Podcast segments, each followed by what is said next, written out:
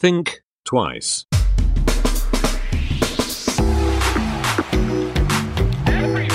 Think twice. Der Podcast über Innovationen, Werte und Wandel. Herzlich willkommen zu einer neuen Folge von Think Twice, dem Podcast über Innovation, Werte und Wandel mit Nils Benson und Patrick Breitenbach. Patrick, wir haben heute zwei Gäste und wir haben ein spannendes Thema vor der Brust. Vielleicht magst du mal etwas, ein paar einleitende Worte sagen. Wir würden heute gerne mit den Gästen die Frage diskutieren, wie können wir Pflege neu denken?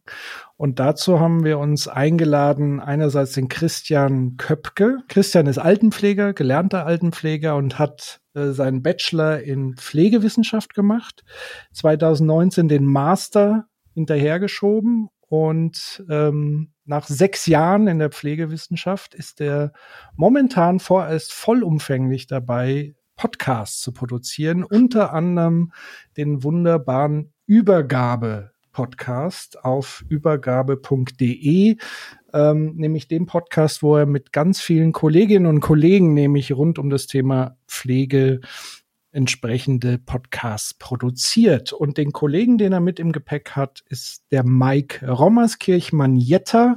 Mike ist ebenfalls Altenpfleger, ähm, hat genau wie Christian auch Pflegemanagement studiert äh, in Bielefeld. Und danach hat er in der Uni Wittenherdecke seinen Master gemacht ähm, und aktuell promoviert er am Deutschen Zentrum für neurodegenerative Erkrankungen ebenfalls an der Uni Wittenherdecke und beschäftigt sich mit den Themen Präferenzen von älteren pflegebedürftigen Menschen und der pflegerischen Dokumentationsqualität. So, jetzt hallo ihr beiden. Hallo Christian, hallo Mike. Hi, danke für Hi. die Einladung. Ja, danke für die Einladung. Sehr Äh, gerne. Wir wollen heute mit euch das Thema, wie können wir Pflege neu denken, ähm, diskutieren, besprechen, in ein Gespräch gehen. Wenn ihr so daran denkt, an das Thema, kommen wir wahrscheinlich auch nicht drum herum, so ein bisschen zu benennen, was vielleicht so in die eine oder andere falsche Richtung geht. Viele haben das Thema Pflege spätestens mit Corona ähm, kritisch begleitet und medial auch wahrscheinlich einiges mitbekommen. Wie würdet ihr beiden jetzt so ein bisschen in das Thema einsteigen wollen? Mit dem, was besonders wichtig ist, was euch am Herzen liegt, mit dem, was offensichtlich ist? Fangt doch mal an. Ja, Mike, erzähl mal, du hast gerade so, ausgeholt. ja, ja, Genau. ich wollte, also das ist ja so ein bisschen, man gerät ja direkt auf so eine Schiene und äh, dann nimmt der Zug direkt so eine Abfahrt ins große Jammertal. Ich glaube, was viel, viel interessanter vielleicht auch erstmal ist, ähm, von euren Erfahrungen zu sprechen, was, wie ihr Pflege erlebt, ob ihr äh, Pflege irgendwie im privaten Bereich Anknüpfungspunkte habt oder Berührungspunkte. Und mich würde einfach mal interessieren, wie nehmt ihr Pflege wahr? Was, was wünscht ihr euch eigentlich von der Pflege? Ihr seid ja auch Bürger dieses Landes. Ihr seid auch irgendwann, wenn ihr, kann, kann passieren, dass ihr pflegebedürftig werdet. Was würdet ihr euch wünschen? Wie wollt ihr versorgt werden? Also tatsächlich privat habe ich äh, schon seit ich denken kann Berührungspunkte mit der Pflege, weil äh, die halbe Familie in der Pflege arbeitet. Äh, insbesondere meine Mutter, ähm, die kenne ich sozusagen nur als Krankenschwester, zuerst im, im klassischen Krankenhaus, später in der Psychiatrie. Ähm, mein Bruder arbeitet an einer großen Uniklinik. Meine Schwester hat äh, ein paar Jahre in der Palliativ gearbeitet, also wirklich eine Bandbreite. Meine Cousine in der Altenpflege. Also tatsächlich eine, eine Familie, die breit in der Pflege gefächert ist. Und von daher kenne ich natürlich die ganzen Geschichten ähm, rund um die Problematiken als Mitarbeitende, sagen wir Mhm. mal so. Und aus den Erzählungen heraus gefühlt immer schlechter werdend. Also meine Mutter, je länger sie gearbeitet hat, desto schlimmer wurde es für sie. Und sie hat es immer daran festgemacht, dass die Dokumentation ihrer Arbeit einen höheren Stellenwert eingenommen hat als die das sich kümmern um die Menschen als solches. Also dass die Dinge, die für sie wichtig waren, aber wahrscheinlich auch für die Patienten, nämlich Kommunikation und Zeit investieren und eben nicht in so einer Taktung arbeiten und nicht alles irgendwie digital oder analog äh, aufzuschreiben, was man jetzt gerade minutiös gemacht hat. Ähm, das ist so die, die eine Komponente. Und das andere ist natürlich, ehrlich gesagt, und ich habe auch ein paar Krankenhausaufenthalte und Reha schon hinter mir, mir graut's vom Älterwerden. Also mir graut's deshalb, weil wir einerseits ein so dermaßen wohlhabendes und reiches Land sind und auf der anderen Seite habe ich das Gefühl, dass die Pflege das extrem vernachlässigt im Sinne von, ja, ich glaube, die gleichen Probleme, die, die meine Mutter immer skizziert hat. Also man, man ist wie so ein Rädchen im Getriebe und ich habe einfach Angst, dass ich sozusagen auch meine Freiheit, meine Autonomie abgebe, ein Stück weit die Würde und so weiter und ich völlig ausgeliefert bin einem System, was völlig überlastet ist, nicht nur schon vor Corona und dass das wirklich ja massive Auswirkungen hat, negative. So, das übergebe ich mal Nils. Ja, danke. Plus um, die ähm, Finanzierung, aber da wird Nils mh. wahrscheinlich auch noch ein bisschen was sagen. ja, ja, ich habe tatsächlich gerade überlegt, ob ich irgendwelche Verwandten ähm, in der Pflege habe. Tatsächlich nein. Ähm, ich habe ein paar Freunde, die in der Pflege sind, also Intensivstationen, Intensivpfleger. Ähm, und bin aber momentan eigentlich auch eher, sag ich mal, auf der, auf der, auf der Patienten- oder Kundenseite ähm, bisschen verortet, weil ich tatsächlich mein Vater ähm, intensiv medizinisch betreut werden musste, im Krankenhaus war und, und jetzt in der stationären Pflege. Und das jetzt alles so gerade in den letzten drei Wochen alles passiert ist, was natürlich schon auch nochmal eine, eine, eine sehr persönliche psychische Belastung ist, weil es geht um den eigenen Vater. Ähm, was mir aber da vor Augen geführt wurde, äh, im Krankenhaus ähm, insbesondere, das hat Patrick ja eben auch schon ähm, kurz im Subtext anskizziert, ist nämlich diese Entmenschlichung. Also die, die, ähm, die, die, es wird ähnlich wie in allen anderen Wirtschaftsbereichen, das sage ich mal ganz bewusst, Wirtschaftsbereichen, ähm, wird eben nach, nach, nach, es wird nach, einerseits nach Leitlinien vorgegangen, evidenzbasiertes Vorgehen, evidenzbasierte Medizin. Das ist zwar auf der einen Seite sehr gut, weil es einen gewissen Qualitätsstandard sichert. Auf der anderen Seite ist es aber auch wieder nicht so gut, weil ähm, viele eben dann nach, und das Thema hatten wir auch in anderen Podcasts schon und auch in anderen Diskussionen immer häufiger schon, äh, wenn so nach Checkliste vorgegangen wird ähm, und ähm, eine Entkopplung vom Patienten stattfindet.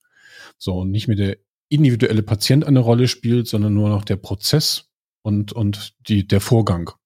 So, und das ist das, was ich ähm, ähm, wahrgenommen habe. ähm, ich bin schon relativ lange so mit dem gesamten Gesundheitssystem, ähm, setze ich mich auseinander, also schon seit, seit 10, 20 Jahren. Und, und es auch ein, es sind viele Dinge, auch nicht nur in der Pflege, sondern im gesamten Gesundheitswesen, die einfach nicht funktionieren. Ähm, und, und das hat Patrick ja eben auch schon gesagt, in einem der reichsten Industrieländer der Welt sollten Dinge einfach funktionieren. Und da sollte man sich auch dann den Luxus erlauben, ähm, einfach auch die Menschen gut zu behandeln. Und sei es nur in der Pflege oder sei es in der Medizin, in Krankenhäusern, in Arztpraxen. Aber eben dieses effizienzgetriebene, ähm, das ist so das, was, was mir was mir auch Angst macht. Und ich habe tatsächlich im Krankenhaus ähm, bei den Besuchen häufig gedacht, oh Gott, was ist denn eigentlich, wenn du hier liegst?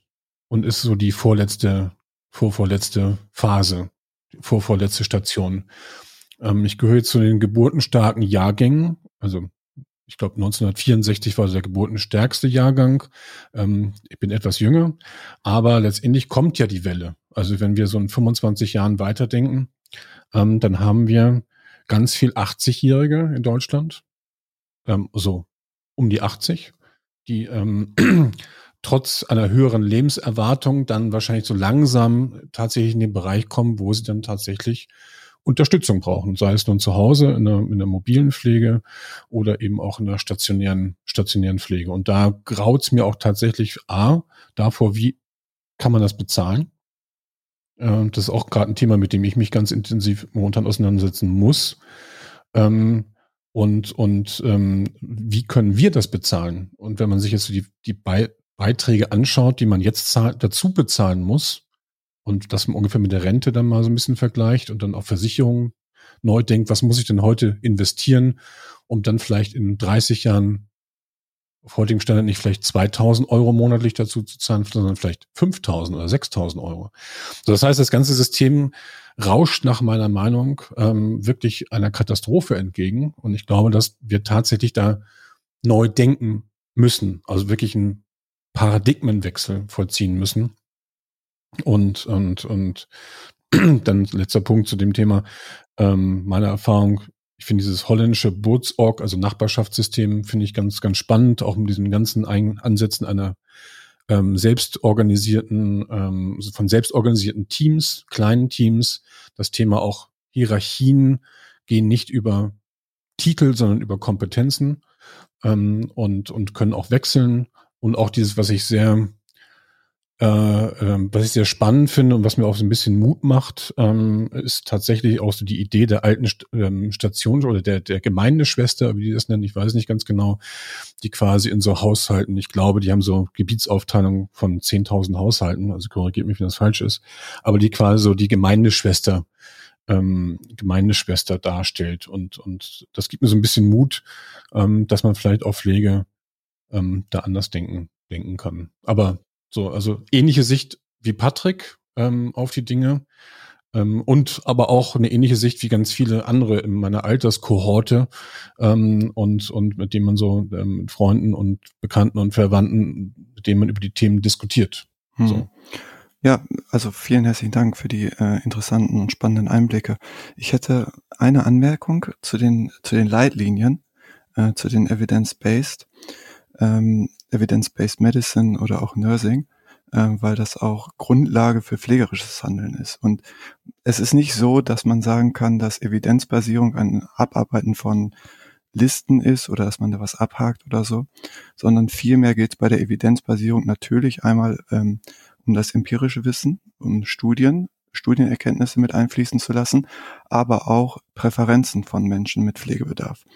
Also das heißt, ähm, ich muss, wenn ich weiß, diese Intervention haben den und den Nutzen, also Sterbebegleitung, irgendwelche Ansätze, Intervention, dann muss ich dabei auch immer die Präferenzen des jeweiligen Menschen mit berücksichtigen und die Intervention dementsprechend anpassen.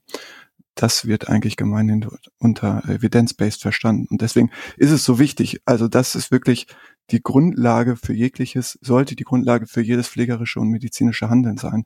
Nur wenn unsere Interventionen auch wirklich den Nachweis erbringen können, dass sie einen Nutzen haben und nicht den Patienten gefährden, sollte man diese auch erbringen.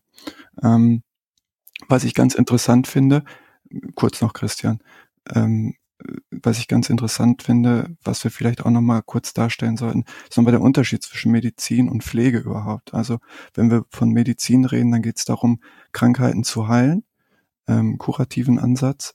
Das äh, trifft auch zum Teil natürlich auf Pflege zu, aber der Kern der Pflege ist, mit der Erkrankung leben zu können und dabei den Menschen mit Pflegebedarf zu unterstützen. Und das ist der Kern und der beginnt mit der Geburt und endet, wenn der Mensch stirbt. Das ist wichtig zu beachten. Und wenn wir uns das vor Augen führen, das heißt, wenn jemand an Krebs erkrankt ist und lernen muss, mit dieser Krankheit zu leben, weiterleben lernen, wenn er erkrankt ist, dann ist das ein großes pflegerisches Phänomen, was Pflegeperson, Pflegefachperson ähm, adäquat adressieren müssen oder auch können müssen. Und das kostet halt einfach Zeit. Ich muss mir Zeit nehmen. Wie ist das, wenn ich eine Chemo habe, wenn ich meine Haare verliere? Was hat das für Auswirkungen auf den Menschen? Welche Intervention kann ich den Menschen äh, angedeihen oder den erbringen, die wirklich Nutzen für ihn haben? Wie real, du hast gerade von dir selber gesprochen, dass dich der Aufenthalt sehr belastet hat. Äh, wir wissen aus Studien, nicht nur der Mensch, der Pflegebedarf oder der akut erkrankt, ist krank, sondern es betrifft immer die ganze Familie. Wie kann ich die Familie unterstützen? Wie kann ich das, das System Familie um den Menschen herum stützen und das sind pflegerische Aufgaben. Und ähm, ich finde, was man hierbei ganz gut sieht, ist, das kostet Zeit und dafür braucht man Personal. Pflege ist nicht ähm, nur Körperpflege oder ähm, Intimpflege oder helfen bei den Toilettengängen. Auch das, ähm, da gibt's immer so ein schönes Beispiel mit Stewardessen. Die sieht man auch nur im Flugzeug irgendwie ähm, Getränke vorbeibringt zu den Gästinnen und Gästen. Die hauptsächliche Arbeit aber von Stewardessen ist, für Sicherheit zu sorgen. Was passiert, wenn das Flugzeug abstürzt und Sicherheit ähm, für die Gäste zu schaffen. Das sieht aber keiner, weil es nicht offensichtlich. Und so ist es auch so ein bisschen, es ist ein bisschen abstrakter natürlich, aber es ist auch ein bisschen so mit Pflege. Pflege ist für den Menschen da im Krankenhaus oder auch in der Akutstation, äh, in der stationären Langzeitversorgung, dass nichts passiert, dass die Menschen ähm, ja keine akuten Krisen erleiden, aber oder wenn sie akute Krisen erleiden, dass denen geholfen wird, schnellstmöglich. Und natürlich halt auch ähm, weiterleben lernen ähm, mit der akuten oder mit der chronischen Erkrankung. Genau, Christian, du wolltest. Ja, genau. Ich wollte quasi äh, genau auf diesen Gedanken hinaus, dass wir grundlegend die Hörenden da abholen müssen und sagen müssen, okay, wir unterhalten uns heute über Pflege. Wie kann man Pflege neu denken und dass wir das abgrenzen müssen von Medizin. Ähm, das müssen wir nicht nur abgrenzen, weil uns was daran liegt, sondern weil das einfach auch gesetzlich geregelt ist. Wir haben verschiedene Sozialgesetzbücher. SGB V beispielsweise sind Leistungen ähm, wo Ärzte bestimmte Leistungen verordnen. Und das darf Pflege zum Beispiel nicht machen. Mm, und ähm, wir haben aber, ähm, also das ist sozusagen die Krankenversicherung, das SGB V. Und dann haben wir seit 1995, Norbert Blüm hat es eingeführt, die Pflegeversicherung. Und das ist dann das SGB 11. Und hier werden Pflegeleistungen sozusagen, also in diesem Gesetz steht, wann man Anspruch auf Pflege hat, ähm, in welcher Höhe und so weiter und so fort. Und ähm, diese Gesetzbücher sind sozusagen getrennt ähm, wirken sich aber sozusagen auf die Versorgung von Menschen aus. Und jetzt ist halt so ähm, schwierig, weil ja, also für Außenstehende manchmal schwierig zu verstehen, wo hört denn Medizin auf wo fängt Pflege an? Und ähm, hier sind wir tatsächlich auch beim springenden Punkt. Ähm, mit welchen Kompetenzen ist Pflege denn eigentlich ausgestattet? Und ähm, was darf Pflege denn eigentlich machen? Und hier sind wir dann halt ganz schnell bei so handlanger äh, Geschichten, sprich der Arzt verordnet und Pflege muss ausführen. Und wenn du mich fragst, wie müssen wir Pflege neu denken, dann ist das ein wichtiger Baustein, zu sagen, okay, wir müssen Pflegende ähm, mit, also äh, mit diesen Notwendigkeiten ausstatten, Dinge selber durchführen zu dürfen. Mit allen Konsequenzen, mit der kompletten Verantwortungsübernahme. Das ist wichtig. Hm, also es geht zum Beispiel, also weil, weil Pflegende ein, groß, ein großes Fachwissen haben, weil sie eben sehr viel Erfahrungswissen haben, weil sie an dem Patienten dran sind. Aber sie dürfen zum Beispiel keine Medikamente verschreiben. Also man muss dann wirklich zum Arzt gehen. Es geht dann beispielsweise um die simpleste Schmerzmedikation und Pflege darf es nicht. Und das ist ein großes Problem, weil dadurch erstens mehrere Schleifen gedreht werden müssen, zweitens ähm, kostet es viel Geld, Patienten müssen daraufhin warten und es ist nicht mal gesagt, dass dem Patienten am besten äh, hinterher besser geholfen ist, weil Pflegende ähm, vielleicht ganz andere Einsichten haben in beispielsweise Allergien. Ja, der Hausarzt weiß es vielleicht nicht, in welcher ähm, Zustand befindet sich der Patient, ja, was ist hier vielleicht an, an Schmerzmedikation eher angebracht zu geben und so weiter und so fort. Also äh, das, das heißt, Pflegende haben aktuell die große Notwendigkeit, mh, so eine, so eine Art, also ja, so Bindeglied eigentlich herzustellen. Ihnen bleibt nichts anderes übrig im Moment, müssen diese Brücke sozusagen immer haben. Und dann ist es erstmal unabhängig vom Setting tatsächlich. Also es ist egal, ob wir über die ambulante Pflege sprechen, ob wir über die stationäre Pflege sprechen oder über die Krankenhauspflege. Im Krankenhaus sind Ärzte und Ärztinnen nicht 24 Stunden da. Ähm, ich mache ganz gern das Beispiel, mh, hm, stellt man sich mal ein Krankenhaus ohne Pflege vor. Was passiert denn dann da noch? Hm, also, und dann wird schnell klar, was Pflege eigentlich ist. Und das ist ein weiteres Problem, das hat Mike schon angesprochen. Wir Pflegenden müssen lernen zu äußern, was denn Pflege ist. Das ist halt ganz wichtig. Äh, Mike hat gerade das, das Beispiel mit den Stewardessen und Stewards gebracht. Und äh, aber wir, wir müssen aber auch lernen zu benennen, was nicht sichtbar ist. Und ähm, Pflege kann das nicht gut. Und was, äh, deswegen haben wir ein großes Kommunikationsproblem und das führt dazu, dass wir bestimmte Tätigkeiten nicht von anderen Berufsgruppen abkoppeln können. Es heißt dann immer, ja, was sollen wir denn noch alles machen? Was sollen wir denn noch alles machen? Und das ist eigentlich immer auch ein ganz gutes Beispiel, wenn man ins Ausland guckt, beispielsweise in die Niederlande, die haben sich sehr stark emanzipiert und da war es eben auch so, die immer mehr Aufgaben bekommen. Die haben aber nicht gesagt, was sollen wir denn noch alles machen, sondern da haben sie gesagt, ja komm, gib her, komm, gib her. So, und plötzlich waren so viele Aufgaben, dass Pflege die selbstverständlich quasi gemacht hat und jetzt sozusagen in der Lage ist, auf, aus diesem Fundus zu sagen, okay, wir, wir machen halt ganz viel, können es jetzt auch benennen. Und hier ist, hier ist es so, Pflege macht alles, darf es aber nicht abrechnen, weil sie eigentlich nur äh, delegiert werden von Ärzten. Das heißt, Ärzte rechnen auch diese Leistungen sozusagen ab. Und am Ende bleibt übrig, ja, Pflege macht. Und das kratzt natürlich ein Stück weit am Image. Und man muss sich auch die Frage stellen, was, wie wirkt das letztendlich auf Patientinnen und Patienten? Also da, da fiel mir nur sozusagen das überspitzte Bild ein, oder das ist mir auch selber, als ich im Krankenhaus war, aufgefallen. Also zum einen, dass Pflegerinnen und Pfleger oftmals nicht das tun dürfen, das hast du ja gerade gesagt, was sie eigentlich tun wollen und wo sie eigentlich auch die Kompetenz haben. Da ist ja jetzt auch ganz aktuell die Frage, warum können zum Beispiel, warum kann medizinisches Pflegepersonal keine Impfung verabreichen, Spritze? Ich weiß nicht, inwieweit das sozusagen solche Handlungen gehen letztlich, aber die Qualifikation dazu hätten sie alle mal, äh, eine Spritze in den Muskel zu geben. Ähm, verantwortungsmäßig kann ich das nachvollziehen. Da muss es ein ärztliches Aufklärungsgespräch geben, wobei selbst in den großen Impfzentren laufen da Videos ab und so weiter. Da gibt's ja auch kein persönliches Ärztegespräch mehr in dem Sinne. Ähm, das ist aber nur so ein kleiner Ausschnitt und das krasse Gegenbild dazu passt ja dann tatsächlich zu diesem Stewardessen oder Steward-Beispiel äh, Essensausgabe. Ähm, warum? Ja, also warum nicht das in, in anderen Berufshänden geben äh, und eben den Fokus dann tatsächlich auf die Aufgaben zu lenken, wo Pflege richtig gut ist von der Kompetenz her. Ähm, das ist tatsächlich auch das, was, was ich so beobachten würde. Mhm.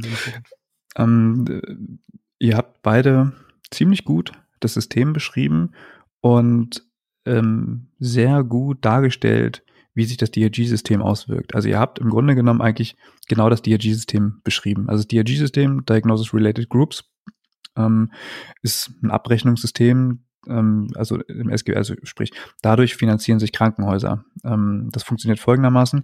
Man hat eine bestimmte Erkrankung und bekommt aufgrund seiner Diagnose und seines Alters zum Beispiel, also es gibt noch andere Faktoren, die da mal reinspielen, eine bestimmte Kennziffer. Und diese Kennziffer, die steht in einem riesengroßen Katalog. Und in diesem Katalog ist sozusagen festgelegt, wie viel diese Behandlung kostet. Also da steht drin, was muss gemacht werden, um diese äh, Erkrankung zu therapieren und wie lange darf das dauern. So. Und ähm, jetzt ist es so, dass man ins Krankenhaus kommt und sagt, okay, keine Ahnung, mit dem Herzinfarkt, am ersten Tag muss die laufen, am zweiten Tag muss das, am dritten Tag muss das und am vierten Tag muss der Patient entlassen werden. Das bedeutet, dass ähm, Krankenhäuser mit Krankheit Geld verdienen. Also man hat nur ein Interesse daran, kranke Menschen ähm, zu therapieren oder, oder aufzunehmen. Klar, ist ein Krankenhaus natürlich, aber es geht nicht mehr darum, Patienten tatsächlich in Gesundheit zu wägen, sondern es geht darum, wie ihr das vorhin schon gesagt habt, diesen Katalog abzuarbeiten. Und da, da ist das Bett noch nicht mal kalt, deswegen spricht man auch immer von Betten, ja. Ähm, da, da kommt der nächste Patient schon wieder rein. So, und jetzt guckt man halt, was hat man noch an Nebendiagnosen, was kann man noch machen. Es geht halt immer darum, was kann man noch abrechnen. Ähm, das kann dazu führen, dass Patienten viel länger im Krankenhaus bleiben, als sie eigentlich müssen. Also zum Beispiel, du hast vorhin ähm, das Beispiel von deinem Vater zum Beispiel gesagt, ähm, es könnte sein, dass man ab einem bestimmten Alter zum Beispiel in so eine Art ähm, Rehabilitation kommt, weil es dafür eine Komplexpauschale gibt, sprich, da kann man nochmal ein bisschen mehr abrechnen, da kommt man dann vier bis sechs Wochen auf eine andere Station, auf eine Re ähm, geriatrische Rehabilitations- Station sozusagen, wo dann nochmal so ein paar Übungen gemacht werden ähm, für geriatrische Patienten, was auch alles sinnhaft ist. Das Problem dabei ist nur, der Patient oder die Patientin ist jetzt äh, im Zweifel acht oder zehn Wochen nicht zu Hause und nicht ähm, in der Lage, seinem Alltag nachzugehen. Und das ist halt das, was Mike sagte, das ist das, was fehlt. Ähm, jeder Krankenhaus oder jeder Tag im Krankenhaus ist im Grunde genommen ein schlechter Tag. Weil Leute werden im Krankenhaus nicht gesünder, sondern sie werden kränker. Und äh, Mike wird mir recht geben, wenn wir den Fokus da auf ähm, demenzerkrankte Menschen ähm, äh, lenken. Äh, jeder Tag für diese Menschen ist einfach Gift. Und man, man lernt einfach, also man, man, man gibt Fähigkeiten ab, die man aber im Alltag braucht. Und plötzlich kommt man zu Hause aber nicht mehr klar. Also es geht los mit einer Schulter-OP und ja, Patient ist irgendwie also laut DRG, alles gut, alles super, wir haben das alles geheilt, super, mit dem Verband können Sie gerne nach Hause gehen, alles klar. So, jetzt muss aber zu Hause irgendwie gekocht werden. So, ist schon mal schlecht, irgendwie den Topf Nudeln jetzt mit einer Hand irgendwie. Ähm, weiß ich nicht. Oder Patient ist drei Wochen nicht zu Hause gewesen, im Kühlschrank ist alles schimmlig, weil er irgendwie wegen Notfall gestürzt ist und ins Krankenhaus. So, wie, wie soll jetzt Einkaufen funktionieren? Das heißt, Menschen werden also stehen plötzlich vor Herausforderungen, um ihren Alltag weiter zu bewältigen und dann, das ist der Punkt, wo Pflege ins Spiel kommt. Das hat ja nichts mehr mit Medizin zu tun, sondern hier ist jetzt ähm, Pflege. Und hier geht es um die Bewältigung des Alltags, also das Klarkommen mit der Erkrankung. Es geht nicht darum, diese Erkrankung zu heilen, sondern darum, wie kann der Mensch am besten weiter leben in seinen, in seiner Häuslichkeit, wo auch immer er ist, weiter seinen Aktivitäten nachgehen, seinen sozialen Aktivitäten, Menschen treffen, mit dieser Einschränkung. Wie kann das funktionieren und welche Möglichkeiten gibt es dazu? Hm. Das ist das Wesen von Pflege. Da möchte ich ganz kurz mal das aufgreifen, auch was Mike gesagt hat. Also was ich vorhin auch mit den Leitlinien meinte und Evidence-Based Medicine, ähm, habe ich gesagt, es ist nur ein System und du hast ja das, das Stichwort eben noch gesagt, der Abrechnung der, der DRGs, der, der Fallpauschalen. Und äh, was ich damit meinte, ist mit diesem Evidence-Based Medicine, dass eben nach diesen Leitlinien geschaut wird, was ist machbar, was ist nicht machbar. Und ähm, in meinem Fall war es jetzt so, jetzt gerade aktuell, dass da eine Ärztin in Ausbildung Stationsärztin war. So. Das heißt, ich habe nie mit der Oberärztin, mit dem Oberarzt gesprochen, sondern mit eben mit einer Assistenzärztin. So, und die hält sich natürlich auf der einen Seite, weil sie natürlich jung ist und unerfahren, hält die sich natürlich an das, was gemacht werden muss. Das meinte ich so im Profil mit den Checklisten. Und, und, und das wird dann eben optimiert Richtung natürlich auch. Und dann, dann kommt dieser, dann kommt eben natürlich dieser Druck. Was braucht der Patient? Und was, was, was sagt quasi das Krankenhaus-Controlling? Ja, und das, das Controlling gibt es jetzt nicht nur in Krankenhäusern, sondern auch in Pflegeheimen und wir haben ja noch ein neues Phänomen in den letzten Jahren, eben der Pflegeheimbetreiber. Also da kommt auch mal das ganze Thema Immobilien mit, mit rein, die natürlich auch nochmal eine ganz andere Perspektive auf das Thema ähm, ähm, haben. Und, und wenn ich euch jetzt zu, zugehört habe, oder als ich euch zugehört habe, kam mir immer, ähm, kam mir so ein Bild wieder vor Augen, was ich im gesamten medizinischen Kontext oder im Gesundheitssystem-Kontext immer habe dass es ganz viele Risse gibt oder, oder äh, ähm, ähm, äh, Grenzen gibt, aber keine Brücken, die dazwischen sind. Und, und das, was du eben gesagt hast, Christian, kommt jemand aus dem Krankenhaus, DRG-mäßig, Fall blutig entlassen, sage ich mal im schlimmsten Fall. Das ist ja auch so ein, so ein Ausdruck, den ich, den ich kenne von Physiotherapeuten. Wenn die Leute blutig entlassen, dann beim Physiotherapeuten hängen, wo es ja auch keine Kommunikation gibt zwischen, teilweise zwischen Orthopäden und dem Physiotherapeuten. Und da kann ich eigentlich anschließen, ne, da kommt jemand mit, mit starken Rückenschmerzen oder Rücken-OPs oder Schulter, Hüfte, you name it. Ja, und, und der hat eben das Problem, weil sie hat das Problem, eben im Haushalt sich nicht recht zurechtfinden zu können. So, und dann sind aber, ähm, dann kommt aber, dann verlassen wir aber in der, in der öffentlichen Wahrnehmung, ähm, verlassen wir dann verzeiht mir diesen Boomer-Ausdruck, äh, die Schwarzwaldklinik ähm, und, und diesem Bild vom, vom Halbgott in Weiß, ja, und so kommen dann in die niederen Ebenen der, der, der Haushaltshilfen ähm, und, und dann in den Pflegebereich rein. Deswegen fand ich es eigentlich ganz spannend, was du gesagt hast, gerade, dass eben ähm, die Pflege es nicht geschafft hat, ähm, die Pflege es nicht geschafft hat, ähm, ähm, aufzubären und zu sagen, hallo, wir machen eigentlich das und das und das und das.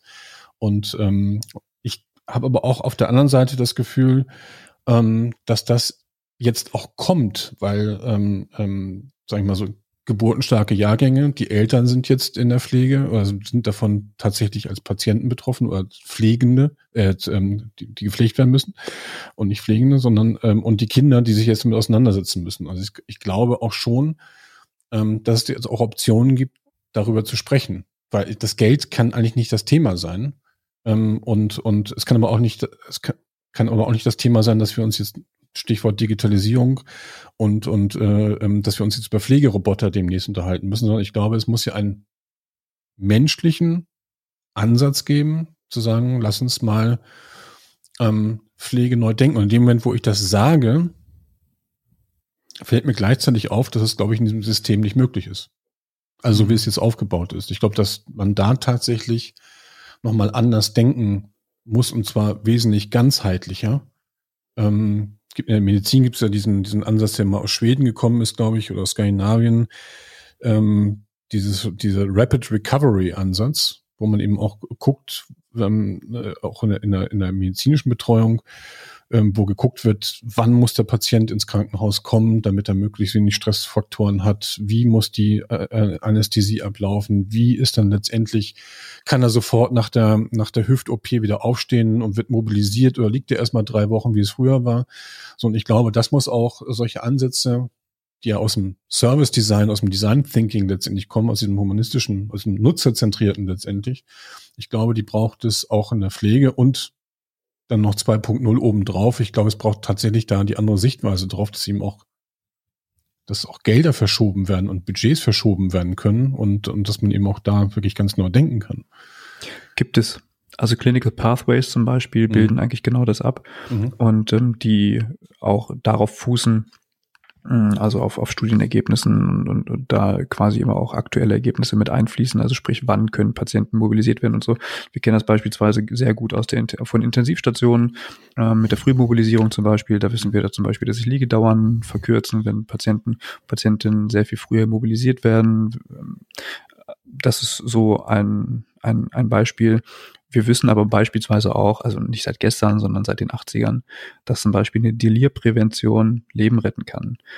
Und trotzdem gibt es ganz viele Krankenhäuser, die keine Delirprävention machen, weil es einfach daran scheitert, ähm, fünf Minuten oder zehn Minuten an einem Assessment zu investieren, sondern ja, man haut dann hinterher mit der chemischen Keule drauf und dann ist halt auch gut. So, und wundert sich dann, warum die Patienten nachts nicht schlafen irgendwie oder Randale machen, die dann irgendwie fixiert werden müssen, weil sie ja sicher nicht so benehmen, wie sie es ähm, sollen. Sollen, genau. Also das, das, das, das gibt es alles. Und ähm, ich, ich würde dir ein bisschen widersprechen im Sinne von, dass das nicht geht. Ich glaube schon, dass es geht. Hm. Und äh, wir, wir sind, glaube ich, auf einem ziemlich guten Weg. Also, okay. also wir haben eines der, also wir, wir stellen, also wir, sind, wir haben eines der besten äh, Gesundheitssysteme auf der Welt. Das muss man sich klar machen. Also wenn wir über unser Gesundheitssystem sprechen, dann ist das schon mal ein sehr hohes Niveau. Und wir vergleichen unser Gesundheitssystem immer gern mit beispielsweise den Holländern oder auch mit den Skandinaven und so. Äh, das ist aber manchmal nicht richtig, weil die Zusammensetzung und die Geografie einfach großen Einfluss darauf haben, wie Gesundheitsversorgung abläuft. Wenn wir in, nach Finnland gucken zum Beispiel, die haben nur ganz wenig Krankenhäuser, die haben Schwerpunktzentren. Das heißt, wenn ich da irgendwo Verbrennungsopfer bin, dann werde ich einmal quer durchs Land geflogen und werde in eine Klinik geflogen, wo jeden Tag hunderte Verbrennungsopfer ähm, therapiert werden. Das heißt, da ist eine hohe Fachexpertise da, da, und da, wird, da wird mir einfach gut geholfen. Und das ist insofern ganz gut, weil dort auch die spezialisierten Instrumente sind. Hier in Deutschland muss man sich vorstellen, wir haben 2000 Krankenhäuser für 80 Millionen Menschen. So, Mike, was hast du gesagt? Du äh, kommst ja aus dem Ruhrgebiet. Mit einem Herzinfarkt kannst du in 30 Minuten in 80 Krankenhäusern gelegt werden? Ja, ich habe letztes Mal noch nachgezählt, es sind 88. Also 88 Krankenhäuser. 88 Krankenhäuser, die ich in einer halben Stunde hier anfangen kann oder 25 Minuten. Das genau. ist der genau. absolute Irrsinn. Und die Niederlande, die Niederlande haben, glaube 92 Krankenhäuser. Also um Mike herum, äh, in, also im Radius von 30 Minuten sind 88 Krankenhäuser, wie komplett die Niederlande haben.